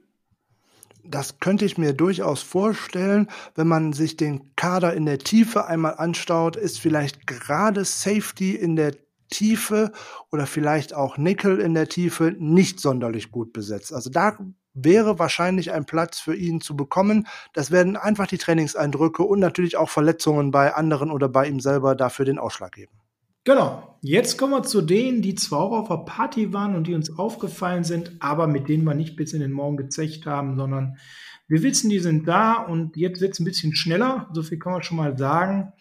Ähm, und werden uns ein bisschen kürzer halten und starten mal mit dem anderen und Running Back Salvin Ahmed, Running Back von Washington, der auch für uns unterschrieben hat. Der Junge ist 1,80 Meter, 90 Kilo, also ein bisschen anderes körperliches Kaliber als der von dir vorhin als MyGuy vorgestellte Running Back. Ähm, ausgezeichneter Sportler in Basketball, Football und Leichtathletik, wo er im Sprint und im Weitsprung aktiv war. Hat auch Cornerback gespielt, aber dann am Ende sich für den Running Back entschieden. Erzähl mal so zwei, drei Key Facts zu Seven Emmett, was dir da so aufgefallen ist, worauf wir achten sollen. Mir ist direkt aufgefallen, er macht Kick Returns. Sowas ist immer eine Sache, die ich im Hintergrund ganz gut finde, wenn jemand Special Teams Erfahrung hat, da vielleicht nochmal eine Facette reinbringt. Weil aktuell sehe ich ihn eher als jemanden, der wahrscheinlich nicht den 53er schafft. Ich habe vorhin schon mal gesagt habe, dass ich glaube, dass einer von den beiden Running Backs eine gute Chance auf den 53er Roster hat. Ähm, ich sehe Hasty im Vorteil. Salvan Ahmed war tatsächlich nur ein Jahr Starter äh, an seiner Universität in Washington für die Huskies. Er war, äh, Huskies. Er war im Endeffekt zwei Jahre lang der Backup von Miles Gaskin. In seinem einzigen Jahr als Starter hat er ähm, die 1000-Yard-Marke durchbrochen, hat elf äh, Rushing-Touchdowns erzielt. Ähm, als Receiver kam er nicht wirklich zum Einsatz, hat nur 16 Bälle gefangen für 84 Yards. Also da ist ähm, nicht viel zu erwarten. Äh, in den Jahren vorher ist er auch als Kick- und Punt-Returner äh, mal eingesetzt worden, aber auch ohne großen dramatischen Erfolg. Ähm, seine 1000 Yard die man da jetzt so schön Saison ähm, immer hervorhebt, die ist entstanden hinter einer traditionell wirklich starken Offensive Line in Washington. Ähm, die haben in den letzten zehn Spielzeiten neunmal einen 1000-Yard-Rusher produziert. Also da liegt das auch am Scheme und wie für ihn geblockt wird. Also das muss nicht zwangsweise an dem Spieler nur hängen. Was bei äh, Ahmed auf jeden Fall zu betonen ist, er hat neben seinen sportlichen Leistungen sehr, sehr gute schulische Leistungen erbracht, was ihm unter anderem in der Pac 12 mal ähm, die Berufung in das Academic All District Team eingebracht hat oder auch äh, das Academic in die Academic Honor Roll. Das sind, da werden Studenten in Berufen, die äh, auch schulisch sehr, sehr gute Leistungen abgebracht äh, erbrachen und nicht nur eben auf dem Spielfeld. Er hat eine ja. schnellere Spielgeschwindigkeit, als es tatsächlich beim 40-Yard-Dash ausgesehen hat. Wenn er mal eine Lücke im Second Level findet, kann er die mit einer Home Run Geschwindigkeit auch mal nutzen. Er hat eine ganz gute Fußarbeit und er kann ganz gute Cuts schlagen. Wie gesagt, er ja, bringt auf der anderen Seite ist er halt auch äh, äh echt ein Leichtgewicht. Ne? Also 90 ja. Kilogramm klingt immer viel, aber er ist eben auch 1,80 groß und ist ein ziemlich schlanker Typ. Und ich glaube, ja. äh, da ist er so ein bisschen Kanonenfutter in der NFL. Und äh, er, finde ich, verfügt auch überhaupt gar nicht über so eine gute Vision. Also er, er sieht halt nur weit offene Lücken. Das ist mir immer wieder aufgefallen in den kurzen Tapes, die ich studiert habe. Ich habe auch schnell die Lust verloren, bin ich ganz ehrlich, weil er ist für mich so ein ziemlich eindimensionaler Typ, der eine starke O-Line braucht. Wenn dann äh, Platz ist und er Geschwindigkeit aufnehmen kann, was ja durchaus seine Stärke ist, auch wenn der Combine da nicht so aussagekräftig war, ist er schon jemand, der ähm, schnell sein Fullspeed erreicht und dabei sehr agil ist. Ähm, dann ist das okay ist auch für kurze Pässe so ein Yards-After-Catch-Mensch auf jeden Fall, aber er braucht Platz und er muss diesen Platz sehen und das ist eine Schwäche. Er sieht ihn oft nicht. Ist das ja. klein?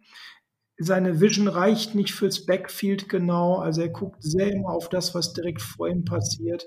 Er wirkt dann oft sehr, sehr zögerlich, wenn, wenn die Lane nicht frei ist. Also, nee, ist einer, ich glaube, das lernt man dann eben auch nicht mehr, schon gar nicht, wenn man jetzt vom College in die NFL kommt. Er bringt den Buddy nicht mit, er hat die Vision nicht.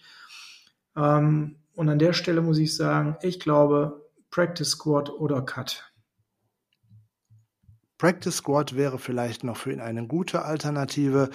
Er steht tatsächlich wie in einem Tunnelblick hinter der äh, Line und wenn die Line das Gap für ihn, also die Lane für ihn nicht frei blockt, dann passiert da auch nichts. Dann geht der Spielzug an der Line oder auch im Backfield zu Ende, weil dann eine andere Möglichkeit sieht er nicht. Plan B und C sind da einfach nicht vorhanden.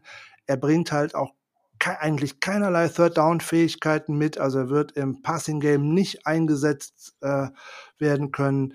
Er hat nur 0,4 Yards per Route Run äh, letztes Jahr gehabt. Damit lag er auf dem 188. Platz von 204 genau, qualifizierten ja, Spielern. Hey, also. Es ist maximal einer für Dritter und zwei, um einen Dump-Off-Pass zu spielen. Mehr geht da nicht. Wo er dann ja, vielleicht mit Agilität in eine Lücke reinspritzt, um da drei Yards zu machen. Ich denke, das ist alles gesagt. Lass uns weitermachen äh, an der Stelle mit Wide Receiver Chris Fink von Notre Dame. Einer, den ich ja auch schon mal auf Twitter geteilt habe. Der Junge hat mir ein bisschen Spaß gemacht, habe kurz überlegt, ob das so mein My Guy sein könnte. Der war auch Team-Captain in seinem College. Das ist immer so eine Sache, die mir persönlich äh, gefällt. Ähm, war erstmal in der Highschool nicht wirklich auffällig, hat da nicht sonderlich überzeugt, hat dann aber eben doch nachher bei Notre Dame seine Rolle gefunden als Slot Receiver. Und das ist ja eine Sache, wo ich mir sage, Slot Receiver, da sind wir nicht bärenstark aufgestellt. Da könnte so ein bisschen Rotationstiefe, vielleicht auch wenn er erstmal in der Practice Squad ähm, platziert wird, uns nicht schaden. Und ähm, das wäre so der Platz, den ich für ihn sehe. Ich glaube, 53er wird es nicht, aber Chris Finke ist so jemand, der jetzt eben in die Practice Spot gehen kann, dort lernen kann. Ich sehe ein gewisses Potenzial in ihm. Ähm, vielleicht irgendwann uns mal im Wide Receiver in dem Dev ganz tief ein bisschen was für den Slot zu geben. Er gefällt mir mit seiner Einstellung. Er ist ein Good Guy, der gute Laune reinbringt, everybody's Darling ist, der auch eine gute Arbeitseinstellung hat. Das kann man auch überall nachlesen. Und er hat sich über all die Jahre Jahr für Jahr reingebissen und gesteigert. Und 2018 war so das, das Breakout-Jahr, wo er dann immerhin äh, knapp 600 Yards reingeholt hatte. Und was bei ihm halt schön ist, er hat halt Averages pro pro Touch, wenn er den Ball bekommt, die sehr hoch sind. Also er ist ganz klassisch jemand, der mit einem mit einer Slant Route zum Beispiel sie auch einfach ein bisschen freilaufen kann und dann ordentlich Yards macht. War nie groß in der Diskussion, dass er hoch weggeht. Von daher er ist da gelandet, wo er eigentlich die ganze Zeit eingeschätzt wurde. Wie schätzt du ihn so ein? Practice Squad und danach dann vielleicht eine Chance, ganz tief in der Rotation reinzurutschen, vielleicht so in der übernächsten Saison? Also aktuell würde ich bei Chris Finke sagen, ähm, Practice Squad, damit wäre er sehr gut bedient. Er ist maximal ein Slot Receiver. Er kann nicht Outside spielen, hat es bei Notre Dame auch nie gemacht. Dafür nee. hat er einfach nicht die Größe und nicht den Speed. Das muss man beides leider als unterdurchschnittlich bezeichnen. Ähm, damit kommt er eigentlich nur für den Slot in Frage. Das hört sich jetzt sehr negativ an, meine ich aber gar nicht so, weil eigentlich ist er so etwas wie Quarterbacks Best Friend, weil obwohl er vielleicht nicht der schnellste und nicht der größte ist, was ja auch zum Beispiel Eigenschaften sind, die auch auf einen Wes Welker zum Beispiel zutreffen, der ja gerade Wide Receiver Coach bei den 49ers ist. Julian Edelman ist ja auch nicht der größte, ne? genau, ist ein ähnlicher Typ. Die Jungs schaffen es, trotzdem auf einer kurzen Route sich für ihren Quarterback freizulaufen, dass man dort tatsächlich einen Pass hinwerfen könnte. Man könnte Chris Finke vielleicht als äh, Lebensversicherung bezeichnen, falls Trent Taylor irgendetwas passieren sollte oder wenn die Rehabilitation bei ihm nicht zu dem Erfolg führt, den man sich erhofft. Dann könnte es für Finke vielleicht einen Weg geben in den Kader. Ich glaube aber, Practice Squad wäre für ihn schon eine schöne Sache. Er hat in, von seinen 49 Spielen bei Notre Dame auch nur 10 gestartet. Insgesamt ja. 1200 Yards nur gefangen in vier Jahren auf der Uni.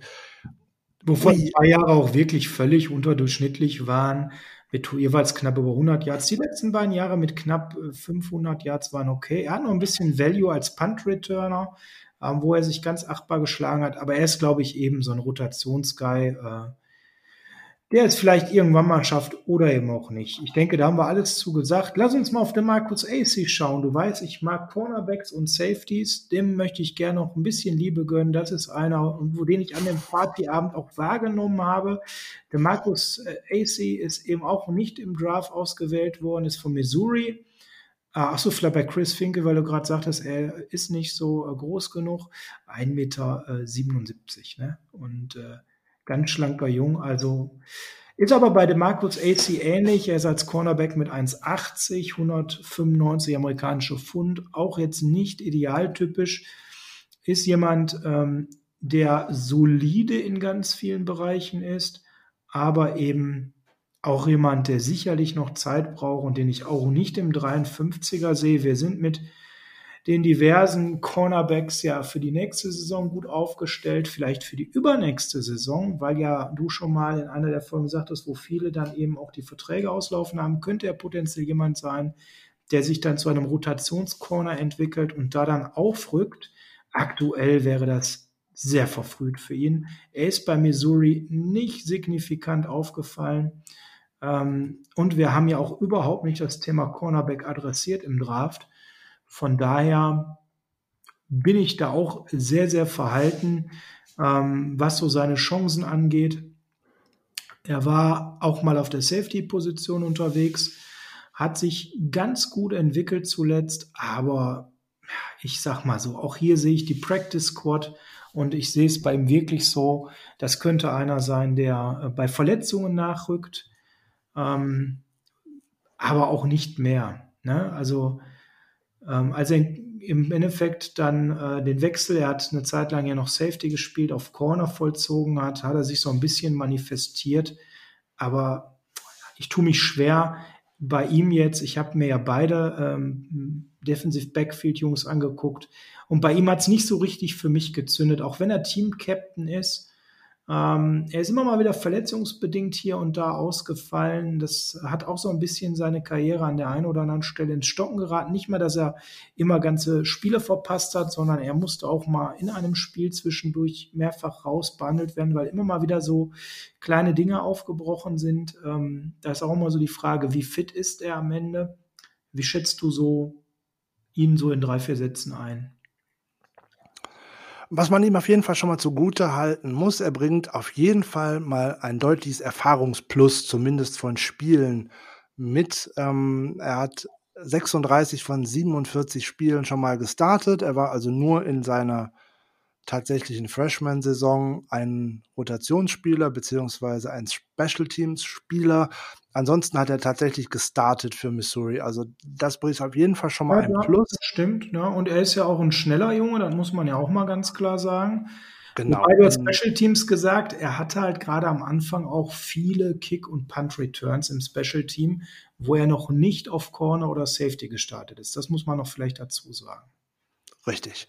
Dann hat er in der 2018er Saison eine sehr passable Saison hingelegt, wie ich finde, mit drei Interceptions, 13 abgewehrten Pässen. Da hat er uns auch äh, ins Second Team der, ähm, der All-Sec geschafft, also aus der Southeastern Conference schon mal ins zweite All-Star-Team sozusagen gewählt zu werden, ist auch nicht so schlecht. Team-Captain ist ja fast schon äh, das Motto hier bei den ganzen Partygästen, dass die 49ers da auch äh, auf äh, Charakter Wert gelegt haben. Ganz offensichtlich, so, ja, finde ich auch gut. Und so grundsätzlich würde ich DeMarcus AC vergleichen mit äh, einem anderen Spieler, der auch ein Jahr erstmal zugeschaut hat und im zweiten Jahr eigentlich auch zum Starter direkt geworden ist nach der Verletzung von Witherspoon. Emmanuel Mosley ist nicht so dramatisch unterschiedlich in seinen Statistiken von jetzt dem Marcus AC. Für den ja, drei und so auch fünf, als fünfte oder sechs Runden Pick, weil seine vorletzte Saison auch stärker war. In der letzten Saison hat er wieder ein bisschen abgebaut. Statt 13 nur noch fünf Pässe verteidigt, keine Interceptions mehr und er war speziell in der Saison immer wieder angeschlagen, bis er sogar zum Schluss ausgefallen ist. Der Vergleich, der, der gefällt mir und ich könnte mir einen ähnlichen Werdegang für ihn vorstellen, dass er erstmal noch ein bisschen Anlaufzeit mitbringt. Er ist, bringt die Schnelligkeit mit er nutzt die Schnelligkeit auch gerne, um Downhill eben hm, auch zuzulaufen. Ähm, Antizipation, er hat viel Erfahrung, davon profitiert er, ist nicht besonders stark ähm, ausgeprägt, dass man sagen kann, da ist er besonders auffällig. Und ähm, er hat natürlich auch so seine Schwierigkeiten. Er ist nicht der Stärkste, das heißt, im, äh, in Contested-Situationen lässt er sich den Schneid auch durchaus mal hier und da abkaufen und ist jemand, der halt, ähm, wie gesagt, immer wieder Verletzungsanfälligkeiten hatte, speziell jetzt zuletzt im, im letzten Jahr, aber auch schon im, im äh, zweiten Jahr. Muss man ein bisschen gucken. Ja, und außerdem wirkt er mir mit seinen Füßen, manche sagen agil, ich finde ihn da hektisch und unaufgeräumt. Ja, wir kriegen da einen Outside Corner, der ähm, drei Jahre Starter war in einem äh, Scheme eines sehr erfahrenen Defensive Coordinators mit Ryan Walter ähm, der auch wirklich eine gute, eine gute Saison hat, wo er ins Second Team kam, aber wir kriegen jemand, der auch da hier und da, sei es körperlich, sei es verletzungsbedingt, Fragezeichen mit sich bringt. Und man muss jetzt eben gucken, wie kriegt man seine Fußarbeit noch ein bisschen sauberer und wie kriegen wir es eben hin, dass er irgendwo fit bleibt. Practice Squad wäre jetzt meine Prognose. Genau, deckt sich mit meiner Prognose ähnlich wie bei Emmanuel Mosley, der in der ersten Saison eigentlich auch komplett auf der Practice Squad der 49ers verbracht hat, dort gelernt hat. Und wenn sich AC von Mosley oder gerade auch von Richard Sherman das ein oder andere abschauen kann, könnte das zumindest ein Rotationsspieler werden, vielleicht auch mehr, aber definitiv nicht im ersten Jahr. Okay. Darren Daniels war äh, Hauptpartygast, Jermichael Hasty, Your Guy, Jared Maiden, My Guy, Chris Finge, DeMarcus AC hatten wir, Servan Ahmed hatten wir. Jetzt kommen wir zu denen, da haben wir nicht mal so richtig mitbekommen, dass die auf der Party waren. Jetzt wird es also, ich sag mal, quick and dirty. Das sind so Jungs, da hat man uns im Nachhinein erzählt, dass die auch da waren. Die haben wir an dem Abend gar nicht wahrgenommen. Und das sollte euch eigentlich jetzt schon klar machen, worüber wir jetzt reden. Wir reden jetzt über Brock Rutter, North Central Quarterback der Mann, der für knapp 200 Dollar eingeladen wurde von den 49ers mit seiner Familie, einmal durch den Drive-In zu fahren. Du hast vorhin schon gesagt, Drittliga-Quarterback. Wir sind mit Jimmy G, mit Nick Mullins und mit dem CJ da unterwegs aktuell. An den wird er erstmal nicht rütteln von meiner Einschätzung. Er kommt aus einer niedrigen Liga, Division 3, was bedeutet, er ist ein unheimlicher Dump-Off in der Leistung und selbst da war er nicht der absolute herausragende Athlet. Von daher ist das jemand, der für mich ganz fix auf die Practice Squad geht und dort aufgebaut werden soll. Er ist mit 1,88 und 92 Kilo körperlich eigentlich hervorragend für die Quarterback-Position geeignet. Hat da an seinem College nicht umsonst gespielt, wir sagen es mal so. Also ähm, in, Division, in den höheren Division hätte er einfach auch nicht unbedingt die Chancen gehabt, sich durchzusetzen. Dort war er nämlich auch und hat dann eben auch ganz klar auf der Bank verbracht hat sich dann für den Transfer zu North Central entschieden in die niedrigeren Ligen, wobei es da wohl auch um akademische Gründe ging. Das ist nochmal eine Sache, die ich gelesen habe. Ähm, er hat für sich nicht nur die sportliche Perspektive gesehen, sondern ihm war wichtig, weil er nicht die ganze Karte, alles auf eine Karte Sport gesetzt hat, dass es eben akademisch gut läuft und deswegen hat er sich da North Central ausgesucht. Das halte ich für aller Ehren wert an der Stelle, in die Division 3 dort zu gehen hat sich dort jetzt eben durchgesetzt. Ähm, ja, vielleicht, äh, du hast ja die 279 Euro äh, Dollar Signing Bonus Geschichte an Nimran erzählt. Fand ich eigentlich die interessanteste Story an ihm. Gibt es da noch irgendwas zu ihm zu erzählen, was ich vergessen habe? Ähm, wir wollen nicht zu tief ins Sportliche. Er geht auf die Practice Squad, denke ich mir, und wird vielleicht ein guter Third String Quarterback in, im übernächsten Jahr im Bestfall. Also ich glaube nicht mal, dass er auf der Practice Squad landet, weil wenn die 49ers sowohl wieder mit äh, Garoppolo, Mullins und Bethard mit drei Quarterbacks auf dem 53er Roster in die Saison gehen, dann ist für einen vierten Quarterback auf der Practice Squad einfach kein Platz. Dann wird ihm das gleiche Schicksal wie Wilton Spade in der letzten Saison drohen. Er wird das Camp, wenn es stattfindet, bei den 49ers miterleben dürfen und danach wird für ihn Schluss sein. Ähm, er hat hervorragende Zahlen abgeliefert in der ganzen Karriere, die er dort gemacht hat an dem North Central. Er geht mit eigentlich allen Passing-Rekorden, die es da irgendwie geht, aus der ähm, dritten Division der NCAA raus. Aber das ist halt ganz schwer äh, in Relation zu setzen zu jetzt gerade mal ähm, der ersten College-Liga er hat bessere Zahlen als ein Joe Burrow und was weiß ich nicht, wer jetzt gerade so im Draft war, aber eben auch gegen ganz, ganz andere Gegner. Ja, das kann man überhaupt nicht vergleichen. Ne? Genau, man kann, man kann sich fast kein Tape anschauen, weil es da wenig gibt. Und das, was man da so sieht, ähm, das hat schon was anderes, als wenn LSU gegen Alabama aufeinandertreffen, zum Beispiel. Ja, das kann man sich halt auch teilweise nicht wirklich angucken. Das muss man mal ganz offen sagen. Bei ihnen habe ich das Tape-Studieren dann mal ganz schnell aufgegeben, ich glaube, als Fazit kann man sagen, werden wir noch einen Trade-Partner für CJ finden, erhöhen sich seine Chancen. Ansonsten wären wir Brock Rutter nicht mehr Van.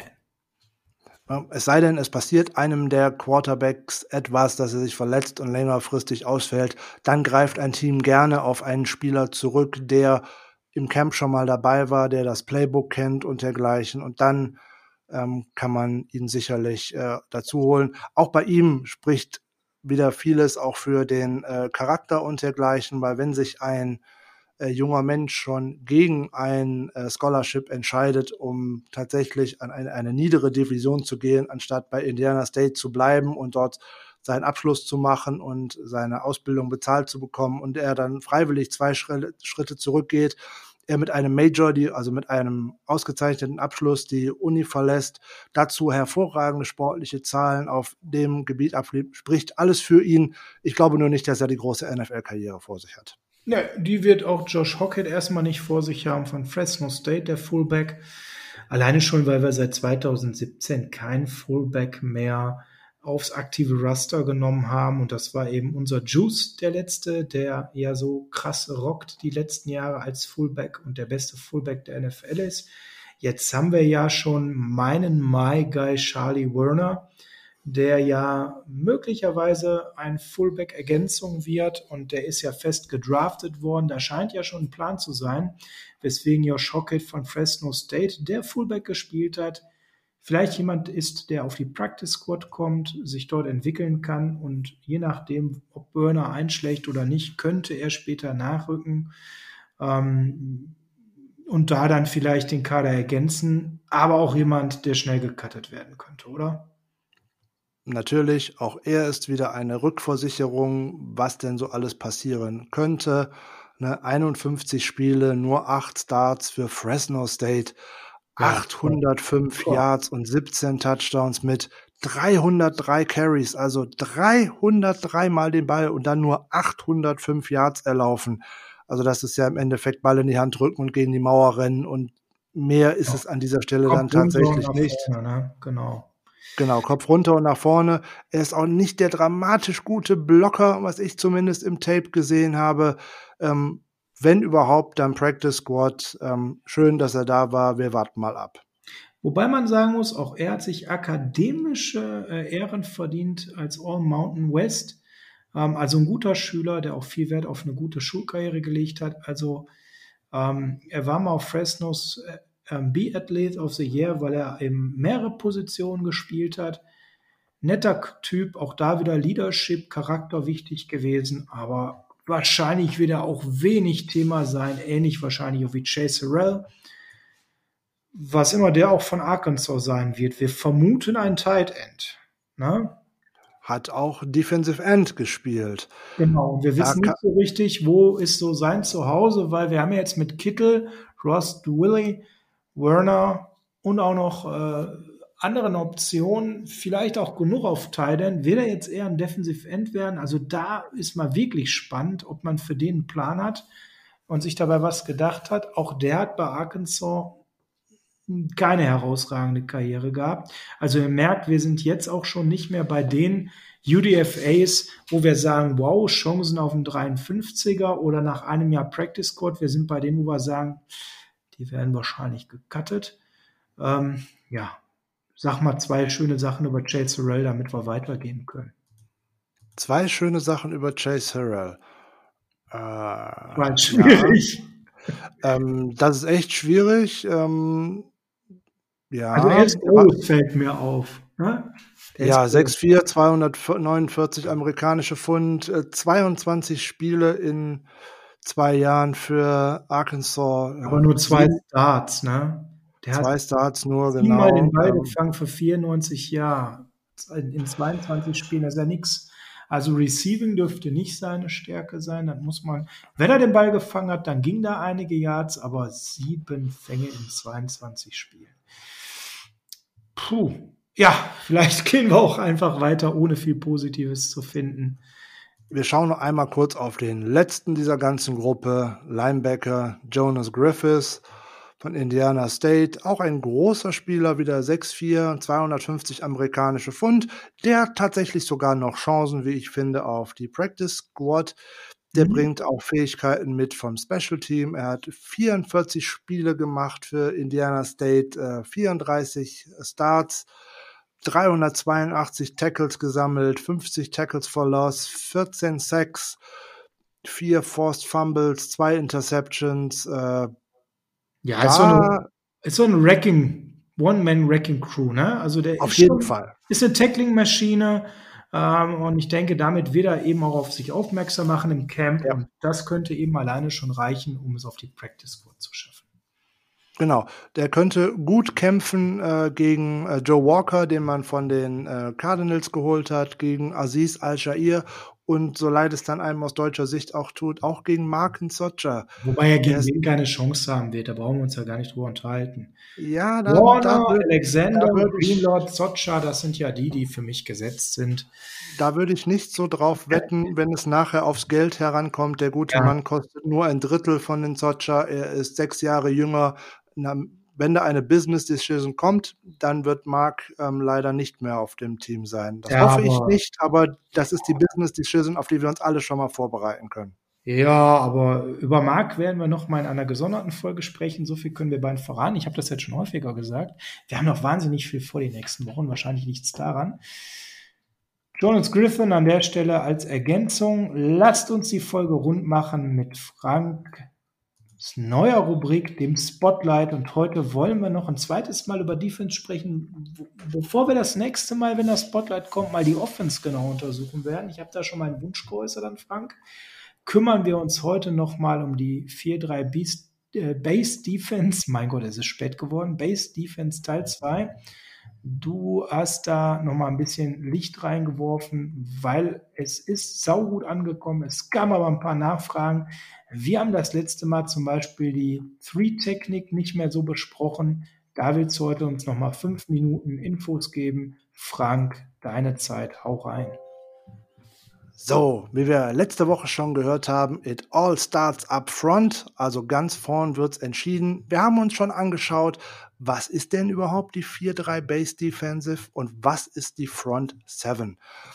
Um das Ganze noch ein wenig zu vertiefen, gehen wir jetzt über die Grundidee, die wir in der vergangenen Woche besprochen haben, etwas hinaus. Wir gucken jetzt heute einfach nochmal, was ist ein Gap und was ist eine Technik. Das beschreibt nämlich, was machen diese einzelnen Spieler eigentlich und dann wird es vielleicht auch deutlicher, wo die auf dem Spielfeld zu finden sind. Wir machen eine kurze Einführung, die technisch ist und danach verknüpfen wir das Ganze mit nochmal aktuellen Namen, damit sich jeder direkt was darunter vorstellen kann. Was sind jetzt Techniques? Techniques beschreiben, wo die Defensive Liner aufgestellt sind und welche Funktion sie jetzt gerade haben. Da gibt es eine einfache Regel, Gerade Zahlen bedeuten, dass sich der Verteidiger direkt gegenüber von seinem Gegenspieler aufbaut und ungerade Zahlen bedeuten, dass er vor dem Snap sozusagen zwischen zwei Gegenspielern steht. Also der Zero-Technik zum Beispiel wäre ein Nose-Tackle, der direkt gegenüber des Center spielen würde. Spielt er als One-Technik, spielt er auf der Außenschulter sozusagen. Er spielt zwischen dem Center und dem Guard. Da schauen wir uns gleich mal ähm, genauer an, wer wie wo und welches Gap, weil das ist immer so eine interessante Sache. Der Zero oder One Technik ist der Nose Tackle, der schwere Defensive Tackle, der eigentlich nur in der Mitte steht und versucht, den Run zu stoppen. Ah, das wäre DJ Jones Typ halt, ne? Genau, aktuell wäre es in der kommenden Saison das wahrscheinlich der Job von DJ Jones oder eben auch von Darian Daniels, über den wir vorhin gesprochen haben. In der vergangenen, in der vergangenen Saison war der Nose Tackle Sheldon Day.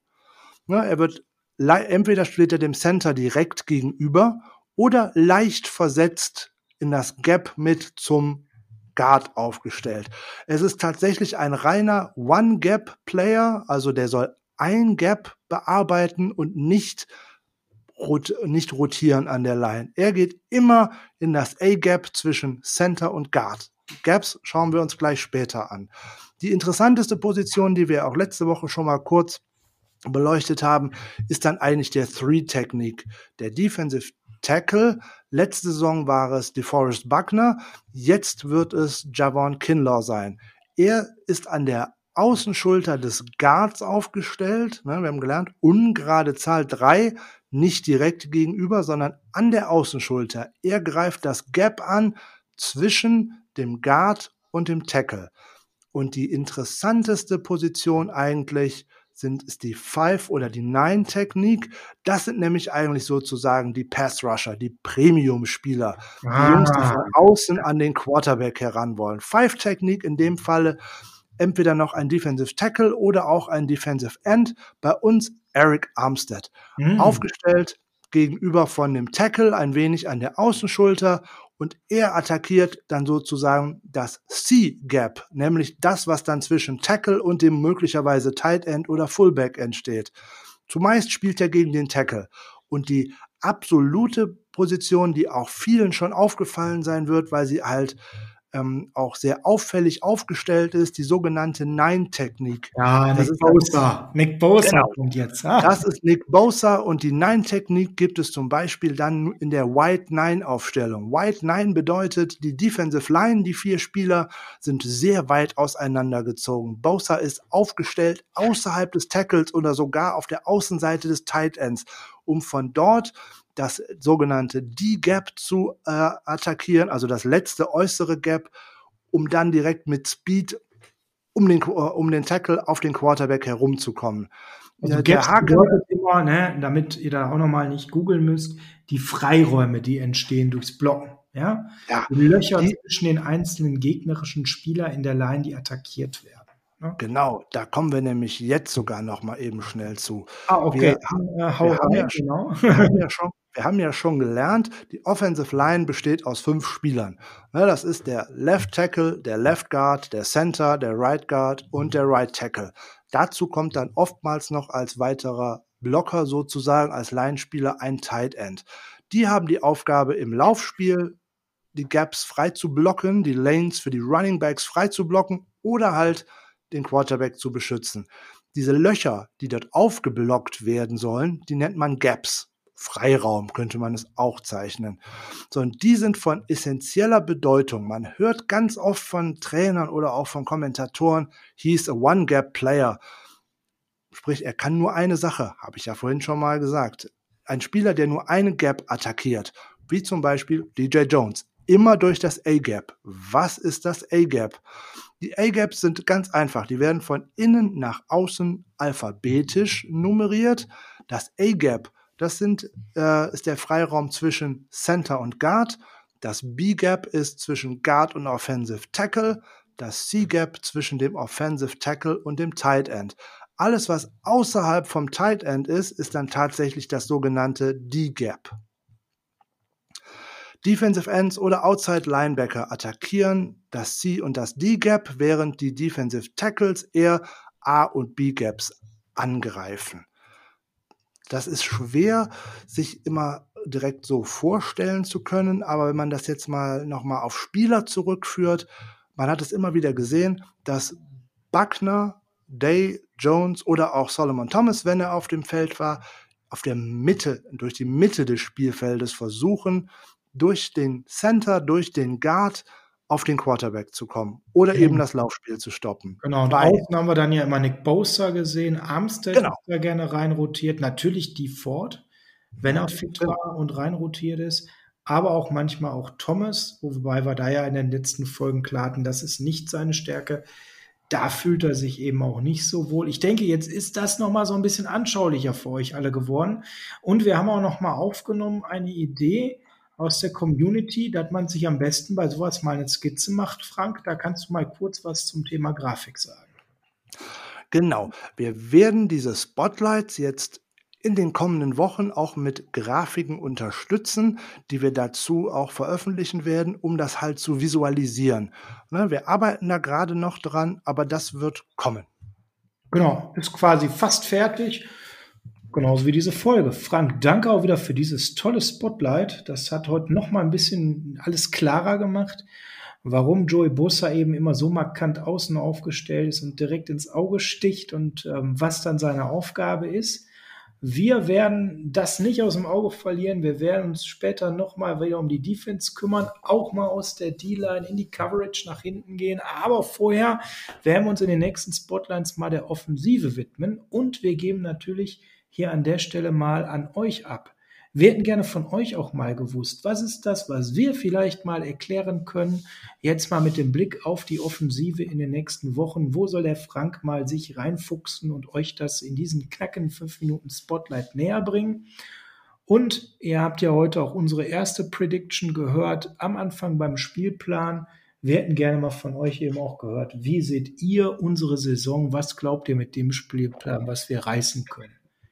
Ich denke, Frank, damit haben wir eine Folge zu Ende bekommen, die viele angenehme Partygäste hatte. Ein paar haben wir nicht kennengelernt und werden sie in diesem Leben wohl auch nie wieder sehen. Die Party war schön, hat Spaß gemacht und am Ende bist du der Rausschmeißer, wie immer. Ich bin wie immer der Rauschmeißer. Einen guten Rauschmeißer gibt's auf der Party auch meistens. Wir möchten aber trotzdem jetzt keinen furchtbaren Song spielen, um diese Party jetzt zu beenden, sondern nein, wir spielen nochmal wieder unseren liebgewonnenen Song California von Heart of Chrome und verabschieden uns damit und wünschen euch eine schöne Woche. Bleibt gesund. Wir hören uns bald wieder.